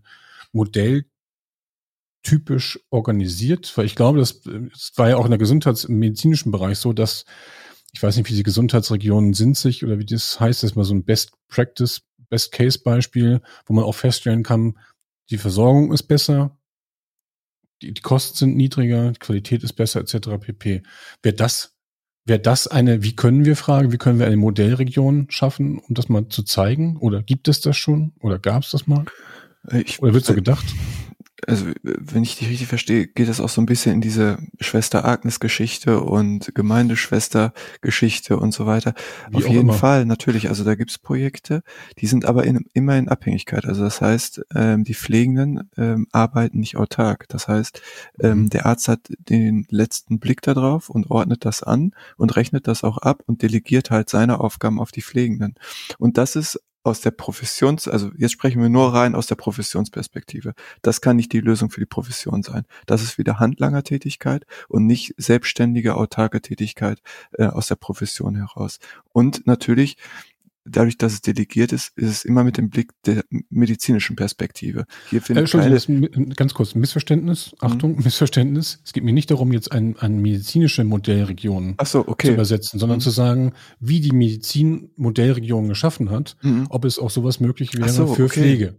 Mit, mit ja. einer Eigenständigkeit, mit einer, mit einer hohen Professionalisierung, mit, mit, mit, mit, mit akademisch ausgebildeten Pflegern, die eventuell bestimmte Schwerpunkte haben, äh, mit einer, mit einem, mit einem, mit einem äh, Fokus auf, äh, je nachdem, was, was regional gefragt ist, vielleicht für Krebskranke, aber auch Kinder und hin und her. Also dieses ganzheitliche, systemische, einfach mal modelltypisch aber mal aufzubauen. Aber nicht, mhm. nicht jetzt, dass der Arzt das sagt, sondern dass es die Pflege organisiert. Die können sich, haben natürlich Schnittstellen und Kommunikationsschnittstellen mit den, mit den Ärzten, aber nicht, dass der Arzt Pflege verschreibt und das irgendwie durch so einen Versorgungsvertrag mit der Krankenkasse abgerechnet wird. Mhm. Das meinte ich nicht. Mhm. Wird kommen. Ähm, also da, da brauchen, können wir gar nicht mehr die Augen verschließen. Wenn wir sehen, wie es mittlerweile, wie die Entwicklungen im ländlichen Bereich sind, Hausärzte äh, versterben oder, oder werden nicht nachbesetzt. Ähm, es kommt keiner nach. Die Politik versucht jetzt noch gegenzusteuern und extra Hausärztinnen und Hausärzte auszubilden oder Studienplätze daran zu koppeln und äh, genau, um da irgendwie was äh, zu tun. Ähm, die Entwicklung ist nicht mehr aufzuhalten. Schlussendlich, und das sehen wir, wenn wir nach Amerika oder nach Australien äh, schauen, sind das äh, Plätze, die dann von professionellen und spezialisierten Pflegekräften übernommen werden, die dann als äh, Nurse Practitioner im ländlichen Bereich arbeiten und dort sozusagen ihre eigene pflegerische äh, Praxis betreiben und zu den Menschen dann aufs Land hinausfahren und die dort versorgen. Was auch sinniger ist, wenn wir uns ähm, klassische Hausarzttätigkeiten anschauen, ähm, spricht nichts dagegen, dass das speziell ausgebildete oder studierte Pflegekräfte nicht auch übernehmen können. Also da kann man jetzt schon den Punkt setzen. Christian aber wahrscheinlich noch. Ja, ja, also ich ähm, kann da ein bisschen aus dem, ja, würde ich, Nähkästchen kann ich nicht sagen. Also äh, es ist, glaube ich, unter den aktuellen Rahmenbedingungen Finanzierungsproblem. Es wird kommen, definitiv, aber es ist ein Finanzierungsproblem. Und das ist ja wieder so ein systemisches Ding. Also wer, ähm, also die Frage ist, wer finanziert das? So, weil bei Pflege erwirtschaftet, erwirtschaftet ja erstmal so kein Geld, ja, also darf er nichts abrechnen, also aus irgendeinem Topf muss es halt genommen werden. Und dann ist halt die Frage, wird das jetzt irgendwie vom Staat bezahlt oder macht es die Krankenkasse? Wer macht es jetzt? Und ich habe in einem, einem Projekt gearbeitet, wo es darum ging, dass Menschen in ein Krankenhaus gekommen sind und man hat häufig das Problem der Wiedereinweisung. Ich weiß nicht, ob ihr das wisst. Ähm, dass wenn Menschen entlassen werden, also du hattest vorhin die blutige Entlassung zum Beispiel angesprochen, die kommen dann zu Hause nicht mehr klar und dann sind sie, keine Ahnung, schnell wieder Entlassung am Freitag zum Beispiel hat eine sehr hohe Quote, dass Menschen am Wochenende zack wieder im Krankenhaus sind, weil sie keine Medikamente mehr bekommen, weil die Apotheke zu hat und alles sowas. Na gut. Und ähm, hier in diesem Projekt sollte es darum gehen, dass ähm, bei der Aufnahme bereits Pflegende involviert werden, um zu gucken, okay, was haben diese Menschen eigentlich für einen Bedarf? Und dann werden hier auch ähm, ähm Bedarfe erhebt, ähm, äh, erhoben, um zu gucken, ähm, was braucht die Person denn eigentlich zu Hause? Was wird hier gemacht? Was hatte sie vorher für einen Bedarf? Was wird sie im Bedarf voraussichtlich haben, wenn sie nach Hause geht? So. Und dann haben die Hausbesuche gemacht. Also diese Pflegenden sind dann in die Häuslichkeit zu diesen Personen gefahren, haben geguckt, was muss hier passieren, damit diese Person nicht zurück ins Krankenhaus geht. Also sie haben sich während des Krankenhausaufenthalts schon äh, gekümmert, ja, also zum Beispiel wir brauchen hier zum Beispiel Physiotherapie direkt im Anschluss. Ja, wir brauchen hier auf jeden Fall eine Essensversorgung. Ähm, wir, wir brauchen hier auf jeden Fall auch erstmal für zwei Wochen ähm, zum Beispiel eine ambulante Pflege, wenn das nicht geht, auf jeden Fall irgendwie so in die Tagespflege. Also dass sie dann das auch so Koordinierungsmaßnahmen ähm, oder Tätigkeiten gemacht haben, was die Medizin häufig nicht im Blick hat. So, das machen, das müssen die eigentlich mitmachen, aber die haben halt auch andere Aufgaben. Okay. Und das hat dazu geführt, dass, ähm, also ich, die Studie wurde, also ich kenne die Daten am Ende jetzt so genau nicht, ähm, aber ich war natürlich bei diesen Menschen zu Hause, wir haben Daten erhoben und so. Und es ging eigentlich viel mehr darum, um dieses Kümmern. Diese Personen haben plötzlich also plötzlich waren die Angehörigen mit einbezogen, man hat diese ganze Situation sehr viel ernster genommen, ja. Und, das hat Mike vorhin gesagt, die hatten eine ganz andere Informationsbasis. Also hier ist Wissen geflossen. Also die Pflegenden haben aufgeklärt. Sie haben die und die Erkrankung, das und das wird mit ihnen passieren, ja, darauf müssen sie sich einstellen, haben die An Angehörigen mit, mit einbezogen. Bitte achten Sie darauf, bitte regeln Sie dies, bitte regeln Sie das und so weiter. Am Ende ist es halt so, dass ähm, weniger Krankenhauseinweisungen, gut, das kann ich jetzt nicht genau sagen, ob es so ist, aber das war das Ziel. Und Jetzt ist die Frage, ist das günstiger oder ist es nicht günstiger? Weil ja zum Beispiel mehr Leistungen dann abgerufen werden, also zum Beispiel mehr Physiotherapie oder äh, mehr Essensversorgung oder ähnliches. Aber mh, hm, das Krankenhaus hat im Grunde genommen profitiert, weil wenn eine Person innerhalb von 30 Tagen zurück ins Krankenhaus geht mit der gleichen Diagnose, dann verliert das Krankenhaus Geld. Das ist das eine. Das zweite ist, wenn diese Person zurück ins Krankenhaus geht, hat sie höhere Einbußen an Gesundheit und an äh, Funktionalität. Das ist, was ich vorhin schon gesagt habe. Also Krankenhaus ist eigentlich Gift für jede Person, besonders für Hochaltrige. Und das war ein Projekt für hochaltrige Menschen. Ähm, und hier ist das Projekt am Ende daran, also in die, hier war jetzt die Frage, geht jetzt in, in, in die Regelversorgung? Also können wir das, wenn das Projekt beendet ist, können wir das so weiterführen? Unter diesen Voraussetzungen. Und das Krankenhaus hat für sich entschlossen damals, ähm, wir machen das weiter. Also wir nicht in diesem Umfang, nicht mit sieben Stellen, aber mit ein paar Stellen werden wir das weitermachen. Schon allein aus Imagegründen, weil das hat sich so rumgesprochen, dass die Leute begeistert davon gewesen sind, dass sie gesagt haben, boah, wirklich, die haben mich besucht hinterher, ähm, noch in verschiedenen Abständen oder mich angerufen, gefragt, ob alles in Ordnung ist, haben nochmal nachjustiert, haben Hilfsmittel bestellt und sowas. War super. Und haben das halt weitererzählt. Damit war das Krankenhaus natürlich, ja, ähm, viel begehrter. Äh, aber die Krankenkasse hat gesagt, nö, wir machen das nicht. das hat die bei der Hälfte ähm, der Projektlaufzeit gesagt. Sie hat gesagt, nee, egal was am Ende bei rauskommt, wir werden es nicht finanzieren. Und daran scheitert es dann. Also auch gute Projekte, die, wie gesagt, von dem ich jetzt nicht sagen kann, ob es wirklich hilfreich ist, mh, hm, aber scheitern manchmal einfach an der Finanzierung. Und deswegen sage ich, man muss vielleicht schauen, ob man die Finanzierung, also sprich die wo Geld herkommt oder wie wir Versorgung finanzieren, ob das nicht verändert werden muss. Du hast vorhin zum Beispiel diese Eigenanteile ähm, besprochen. Oder auch, auch die Angst, älter zu werden, ähm, dass man mehr Geld bezahlen muss. Hm. Was ist denn, wenn man das mal umdreht? Also, dass man nicht sagt, okay, du bekommst von der Pflegekasse einen bestimmten Betrag und alles, was zu viel ist, also wie es jetzt ist, oder alles, was teurer ist, ja, das musst du halt selbst zahlen. Warum wird es dann nicht andersrum gemacht? Also warum habe ich denn nicht einen festen Betrag, den ich zahlen muss, den ich auch zahlen kann, entsprechend meines Bedarfs? Und alles, was drüber ist, zahlt die Kasse. Oder die, die Pflegekasse. Warum, warum wird dann sowas nicht gemacht? Also vielleicht muss man es einfach mal so rumdenken, dass man das Versorgen auch sichergestellt ist. Und ja, natürlich wird es irgendwie teurer. Also das wissen wir aber nicht seit gestern, dass unsere Sozialabgaben, also irgendwie muss es halt finanzierbar bleiben. So, man muss halt Steuerzuschüsse machen, es kann schon funktionieren, aber wir müssen uns das einfach mal trauen. Und so. Ähm, ich glaube, das ist, wie du schon sagst, ist ganz viel Geld drin. Ich glaube, das ist wirklich immer wieder ein, ein, ein Macht hin und her gerange ist. Ja, Medizin will nicht abgeben, was Pflege dann soll und uh, keine Ahnung. Das ist eines der größten Märkte und das, diese großen, diese großen Märkte wecken natürlich immer Begehrlichkeiten auf allen Ebenen. Ja. So Medizin, Pflege ist ja auch tatsächlich eine Industrie dahinter. Ich habe gesagt, in den letzten genau. Jahren ja auch die ganzen privaten äh, Pflegeheimbetreiber, die verkaufen nicht ganz mit Strukturvertrieb, aber durchaus mit einem durchprofessionalisierten Vertrieb, verkaufen die eben dann dementsprechend diese Zimmer und die müssen sich natürlich dann dementsprechend auch wieder, auch wieder bezahlen. Und aber ich glaube auch, dass es so, so, so ein Paradigmenwechsel nicht nur da führen muss. Und ich habe immer auch dran gedacht, was wäre denn, wenn ich ein Budget hätte, was ich irgendwie selber, ähm, was ich selber irgendwie ein Stück weit einteilen kann und wo ich dann lerne, mhm Beispielsweise auch, aha, wenn ich mich immer bewege ähm, oder mich gesünder ernähre oder weniger rauche oder gar nicht rauche, ja, habe ich eben Vorteile und kann auch eben nochmal anders altern beispielsweise und brauche vielleicht weniger Pflege und habe ein anderes Budget. Aber so ähnlich wie im Ruhrgebiet wird es wahrscheinlich dran, oder die Krankenkasse, die sagt, nö, machen wir nicht. Ähm, weil sie eben auch nicht denken, durch das ganze System durchdenken und auch mal eine, eine langfristige Phase durchdenken, wie könnte sich sowas in einer Generation oder in zehn Jahren auswirken. Aber man, man, man, ich finde, um das ganz kurz zu unterbrechen, weil ich finde, dass das ein sehr, sehr wichtiger Fakt ist. Das ist ja ein, ein, ein Durchbruch unserer Zivilisation, wenn man das so will, dass der Staat sagt, von deinem Einkommen zahlst du bitte einen bestimmten Beitrag an die Pflegekasse. Mhm. Weil wenn wir das nicht hätten, dann würden wir, also dann wäre es noch viel schlimmer. Dann würden wir, also dann, dann, dann hätten Menschen einfach kein Geld für Pflege.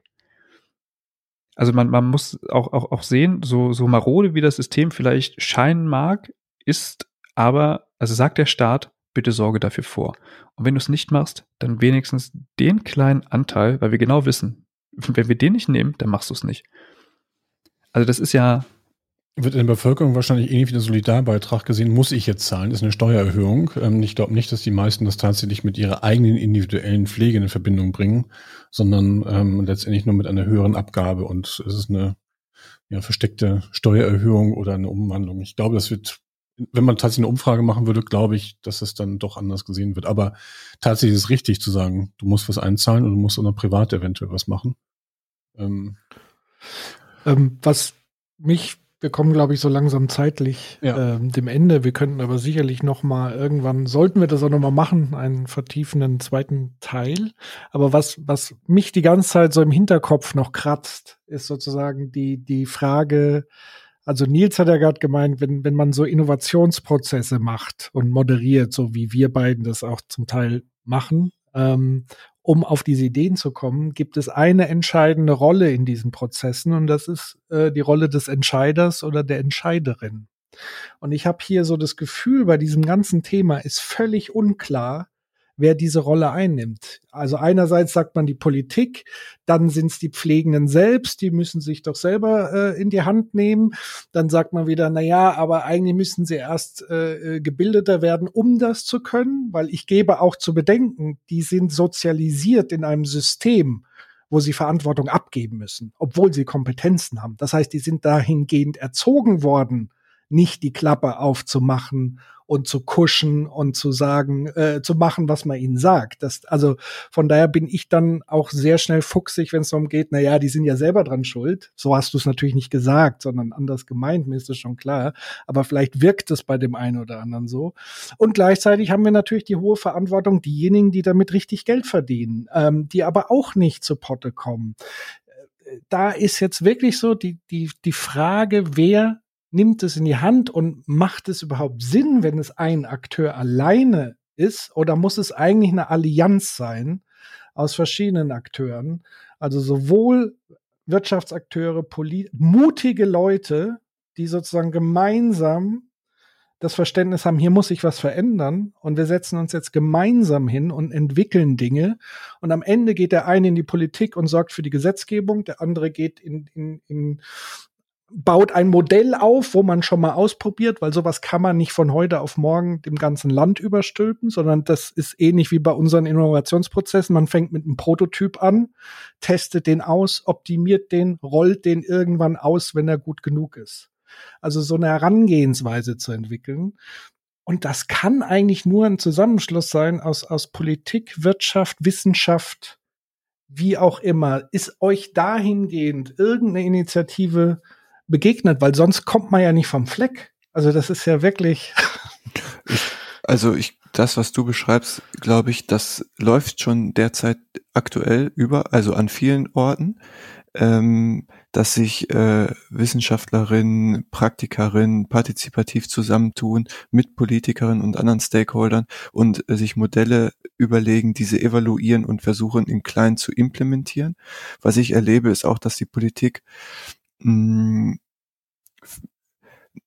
wir reden hier immer noch von kleinen Beträgen, aber Pflegewissenschaft immer mehr auf dem Schirm hat und dort auch finanziell zusieht, dass äh, pflegewissenschaftliche Projekte von Pflegewissenschaftlern äh, durchgeführt werden, beziehungsweise dass Unis, die sich auf Projekte bewerben, mit zumindest einem Lehrstuhl für Pflegewissenschaft haben, äh, wenn die äh, Themen pflegespezifisch sind.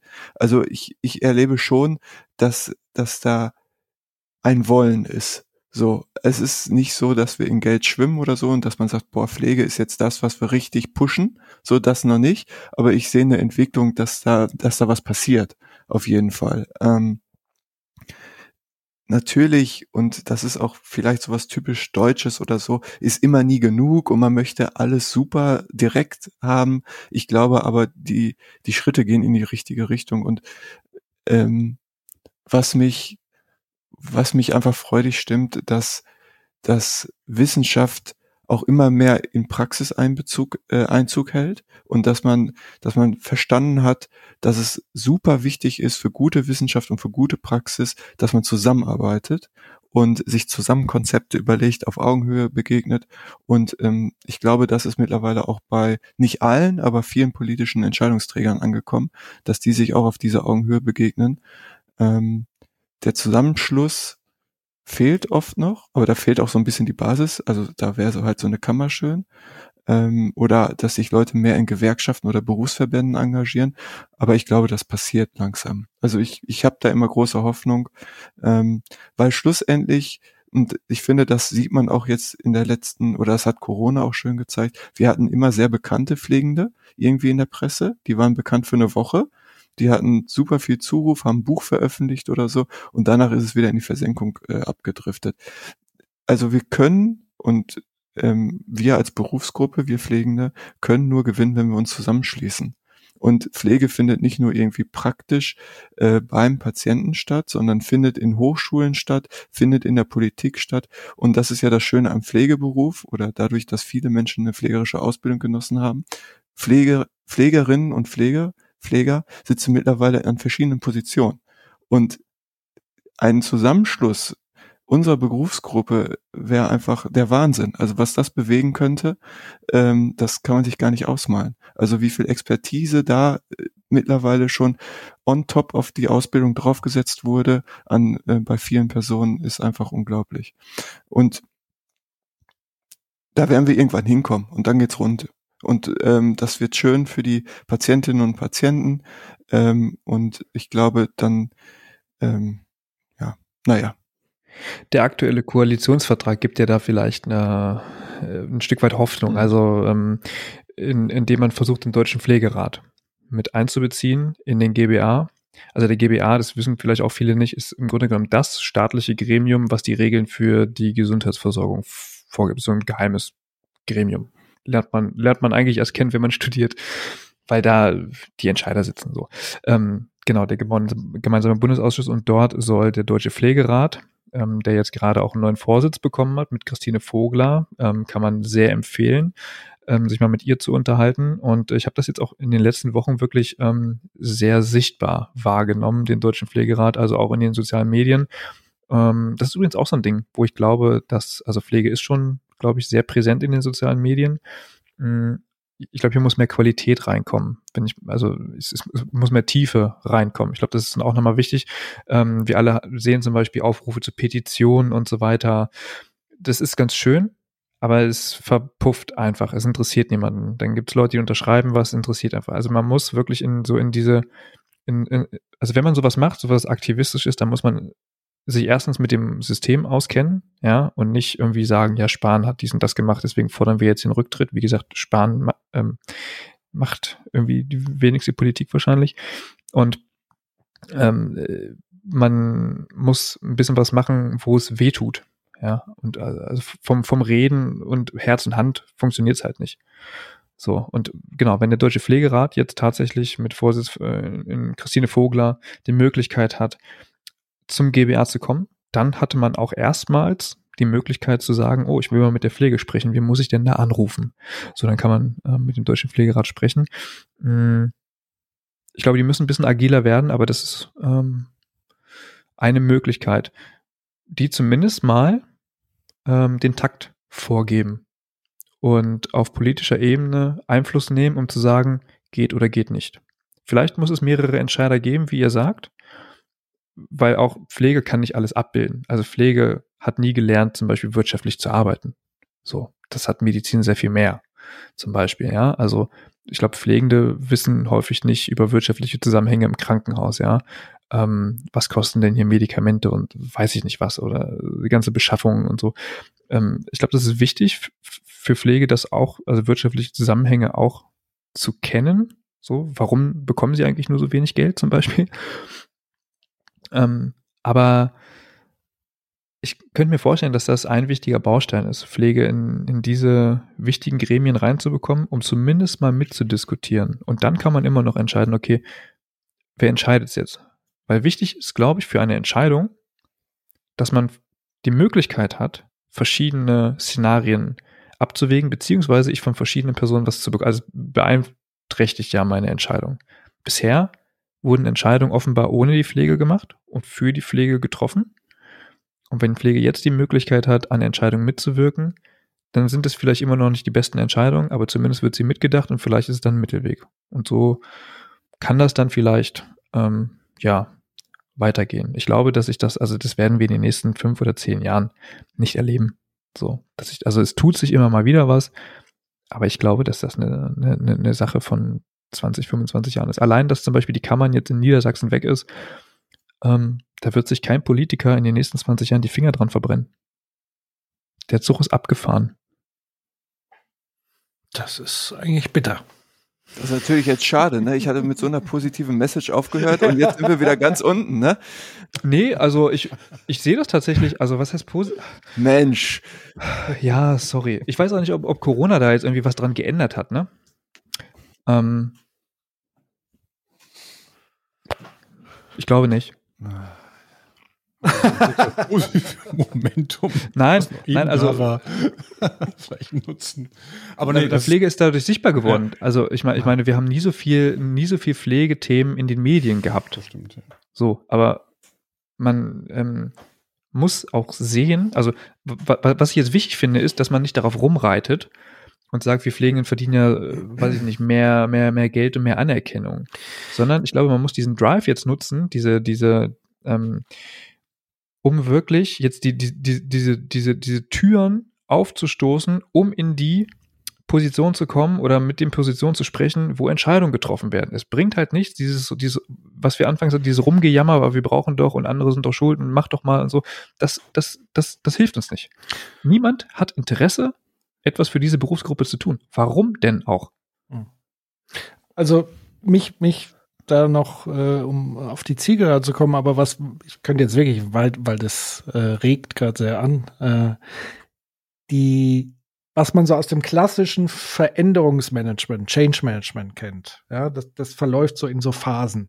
Das allererste, was wichtig ist, ist, ist, muss sozusagen festgestellt werden, dass ein dringender Ver Veränderungsbedarf da ist wenn es das nicht gibt, also wenn man sagt, all, der Status quo ist immer noch besser als das Ungewisse in der Zukunft, dann brauchst du gar nicht erst groß anfangen mit Change. Ja, dann wird es so. Ich glaube, Corona hat uns deutlich gemacht, dass hier ein Veränderungsbedarf da ist, der, glaube ich, auch gesamtgesellschaftlich so gesehen wird. Das nächste, was dann halt kommt im Change Management, ist A, man braucht eine Art Vision. Wo geht's langfristig hin? Also ein Bild zu entwerfen. Wie könnten wir leben? Anders pflegen, anders gepflegt werden, wie könnten wir es anders machen. Darüber haben wir jetzt so ein bisschen am Rande gekratzt. Was dann aber auch ganz wichtig ist, damit die Stimmung nicht wieder kippt, ist dann schnelle Erfolge. Also Quick Wins zu generieren auf dem Weg zum großen Ziel.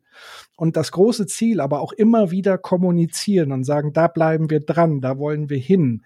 Ähm, und das ist immer nur ein Schritt und den haben wir jetzt geschafft weil sonst entsteht nämlich genau das, was jetzt auch im Verlauf des Gesprächs so ein bisschen gekippt ist, immer mal wieder, nämlich, dass man sich eher ohnmächtig fühlt. Also, dass man diesen Veränderungsbedarf sieht und, und, und die Vehemenz sieht und was alles schief läuft und auch gleichzeitig jeder sagt, ja, es muss sich verändern. Politik, die sagt, es muss sich dringend was verändern, um Gottes Willen.